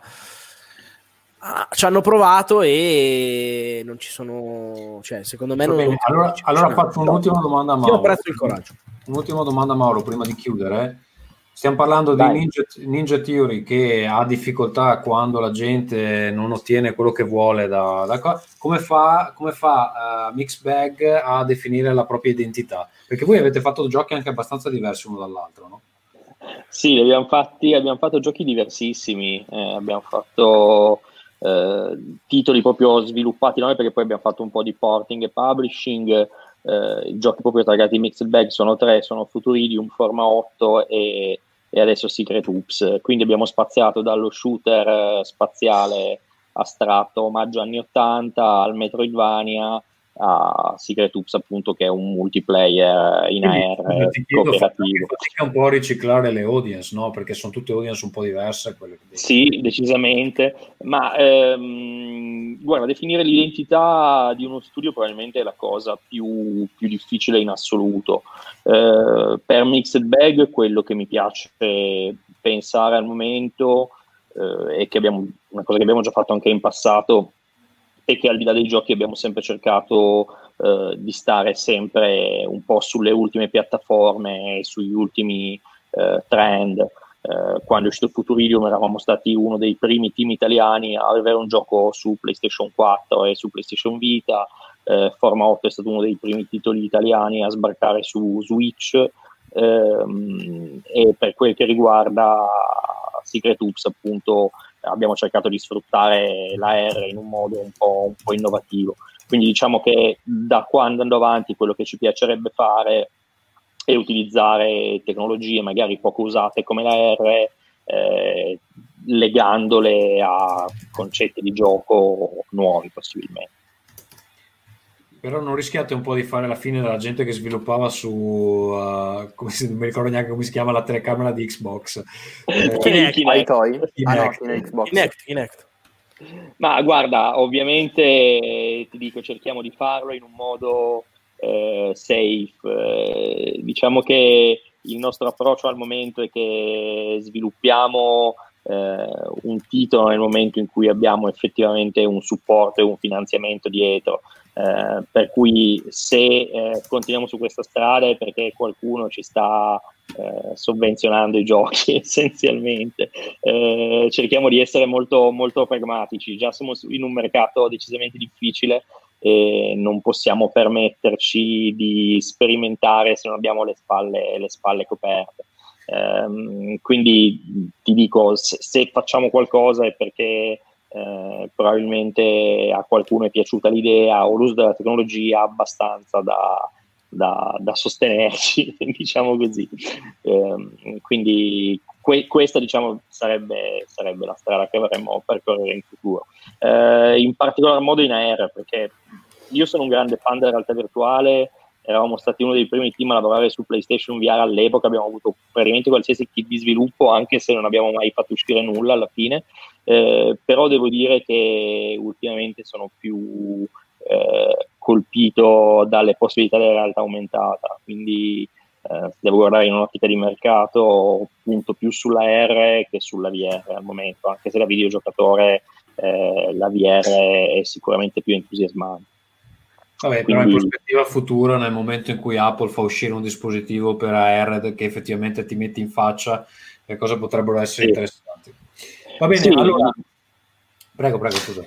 No, no, dicevo sicuramente lo, lo sbocco, cioè quello che si aspettano un po' tutti sono i famosi occhiali, che siano Apple, che siano Facebook, che siano di qualcuno. perché Sicuramente il momento sull'aereo avere, dover, dover tenere il cellulare davanti alla faccia per giocare non è, non è né comodo né ideale.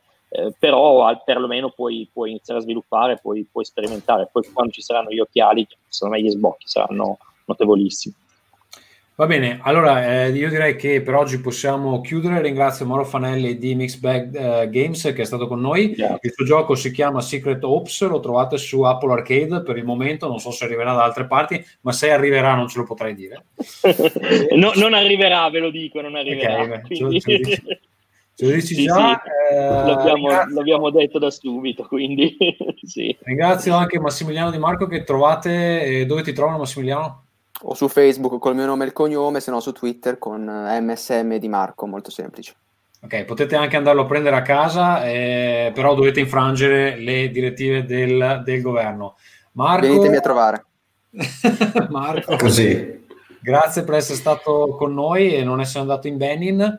Però come- come? Io, ci volevo, io ci volevo andare, ci dispiace perché tra l'altro avevi anche registrato uh, Bravo, eh, lo stavo dicendo prima. Sì. Iniziato, mi sono dimenticato, avevo iniziato a registrare sull'onda dell'entusiasmo del vecchio podcast. Andatevelo a sentire, dura due ore, c'è tutto il racconto del mio viaggio. Avevo iniziato proprio quei preparativi che ho fatto un po' di iniezioni, vaccinazioni, robe varie.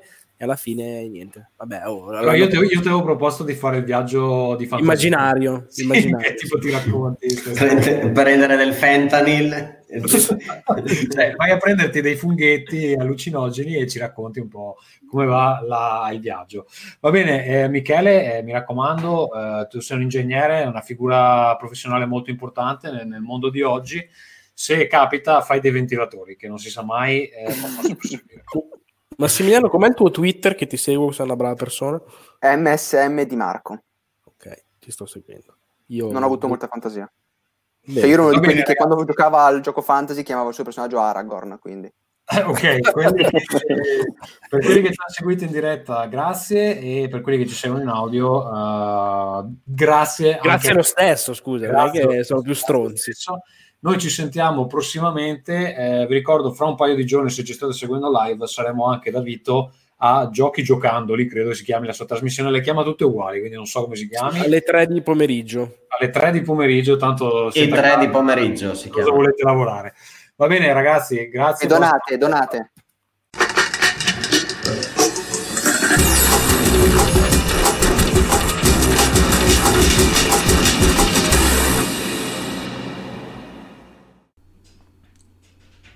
In chiusura un po' di ehm, indirizzi, link, eccetera. Allora, ehm, durante l'episodio vi ho menzionato la possibilità di scaricare il PDF gratuito di uno dei nostri giochi. È un PDF introduttivo, vi permette di eh, capire un po' di cosa si tratta e di iniziare a giocare. Eh, lo trovate all'indirizzo anteprima.theworldanvil.com slash quickstart-evolution-pulse-rinascita. Lo metterò anche nelle note dell'episodio perché da ricordare è difficile. Uh, potete ascoltarmi anche su uh, il podcast di Incassaforte, si chiama Incassaforte Pod. Ultimamente commentiamo l'andamento dei mercati. Se avete milioni di miliardi investiti in banca in questo momento, sicuramente vi starete strappando i capelli, ma eh, grazie ai consigli eh, miei e di altri due cialtroni, eh, probabilmente riuscirete a perdere un po' meno soldi. Detto questo, vi ricordo che ehm, ho ricominciato a registrare anche Roll Again, l'altro podcast che faccio eh, relativo a giochi di ruolo, giochi a tavolo. Lo trovate su rollagain.it o cercando Roll Again eh, sui vari client. Per quanto riguarda uh, Rincast, um, potete supportarci all'indirizzo patron.podbean.com slash Rincast a seconda delle vostre possibilità. Mi rendo conto che il periodo uh, sia complesso per tutti. Uh, comunque se potete farlo anche comprando su Amazon ultimamente Amazon spedisce solo beni di prima necessità quindi se dovete fare la spesa potete farla su Amazon con il referral di Rincast che trovate uh, nella descrizione dell'episodio oppure nel nostro blog www.rincas.it uh, a destra se uh, guardate da desktop e in fondo se, se guardate da mobile. Potete, ve lo potete mettere come segnalibro quando comprate qualcosa generalmente ci torna qualcosina indietro eh, che sicuramente ci servirà per acquistare mille milioni di giochi che stanno ritardando uh, e che eh, prima o poi arriveranno quest'anno. Uh, detto questo, um, potete sempre inviarci email uh, a rincast.gmail.com, soprattutto email sentimentali, non vediamo l'ora di commentare la vostra uh, triste vita sentimentale, soprattutto in questo momento dove non potete vedere la vostra amata, soprattutto se non ci vedete insieme oppure la vedete troppo.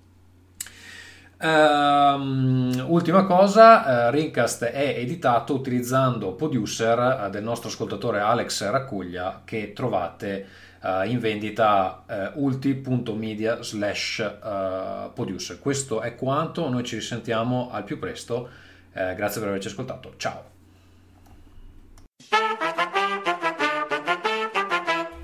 Ringcast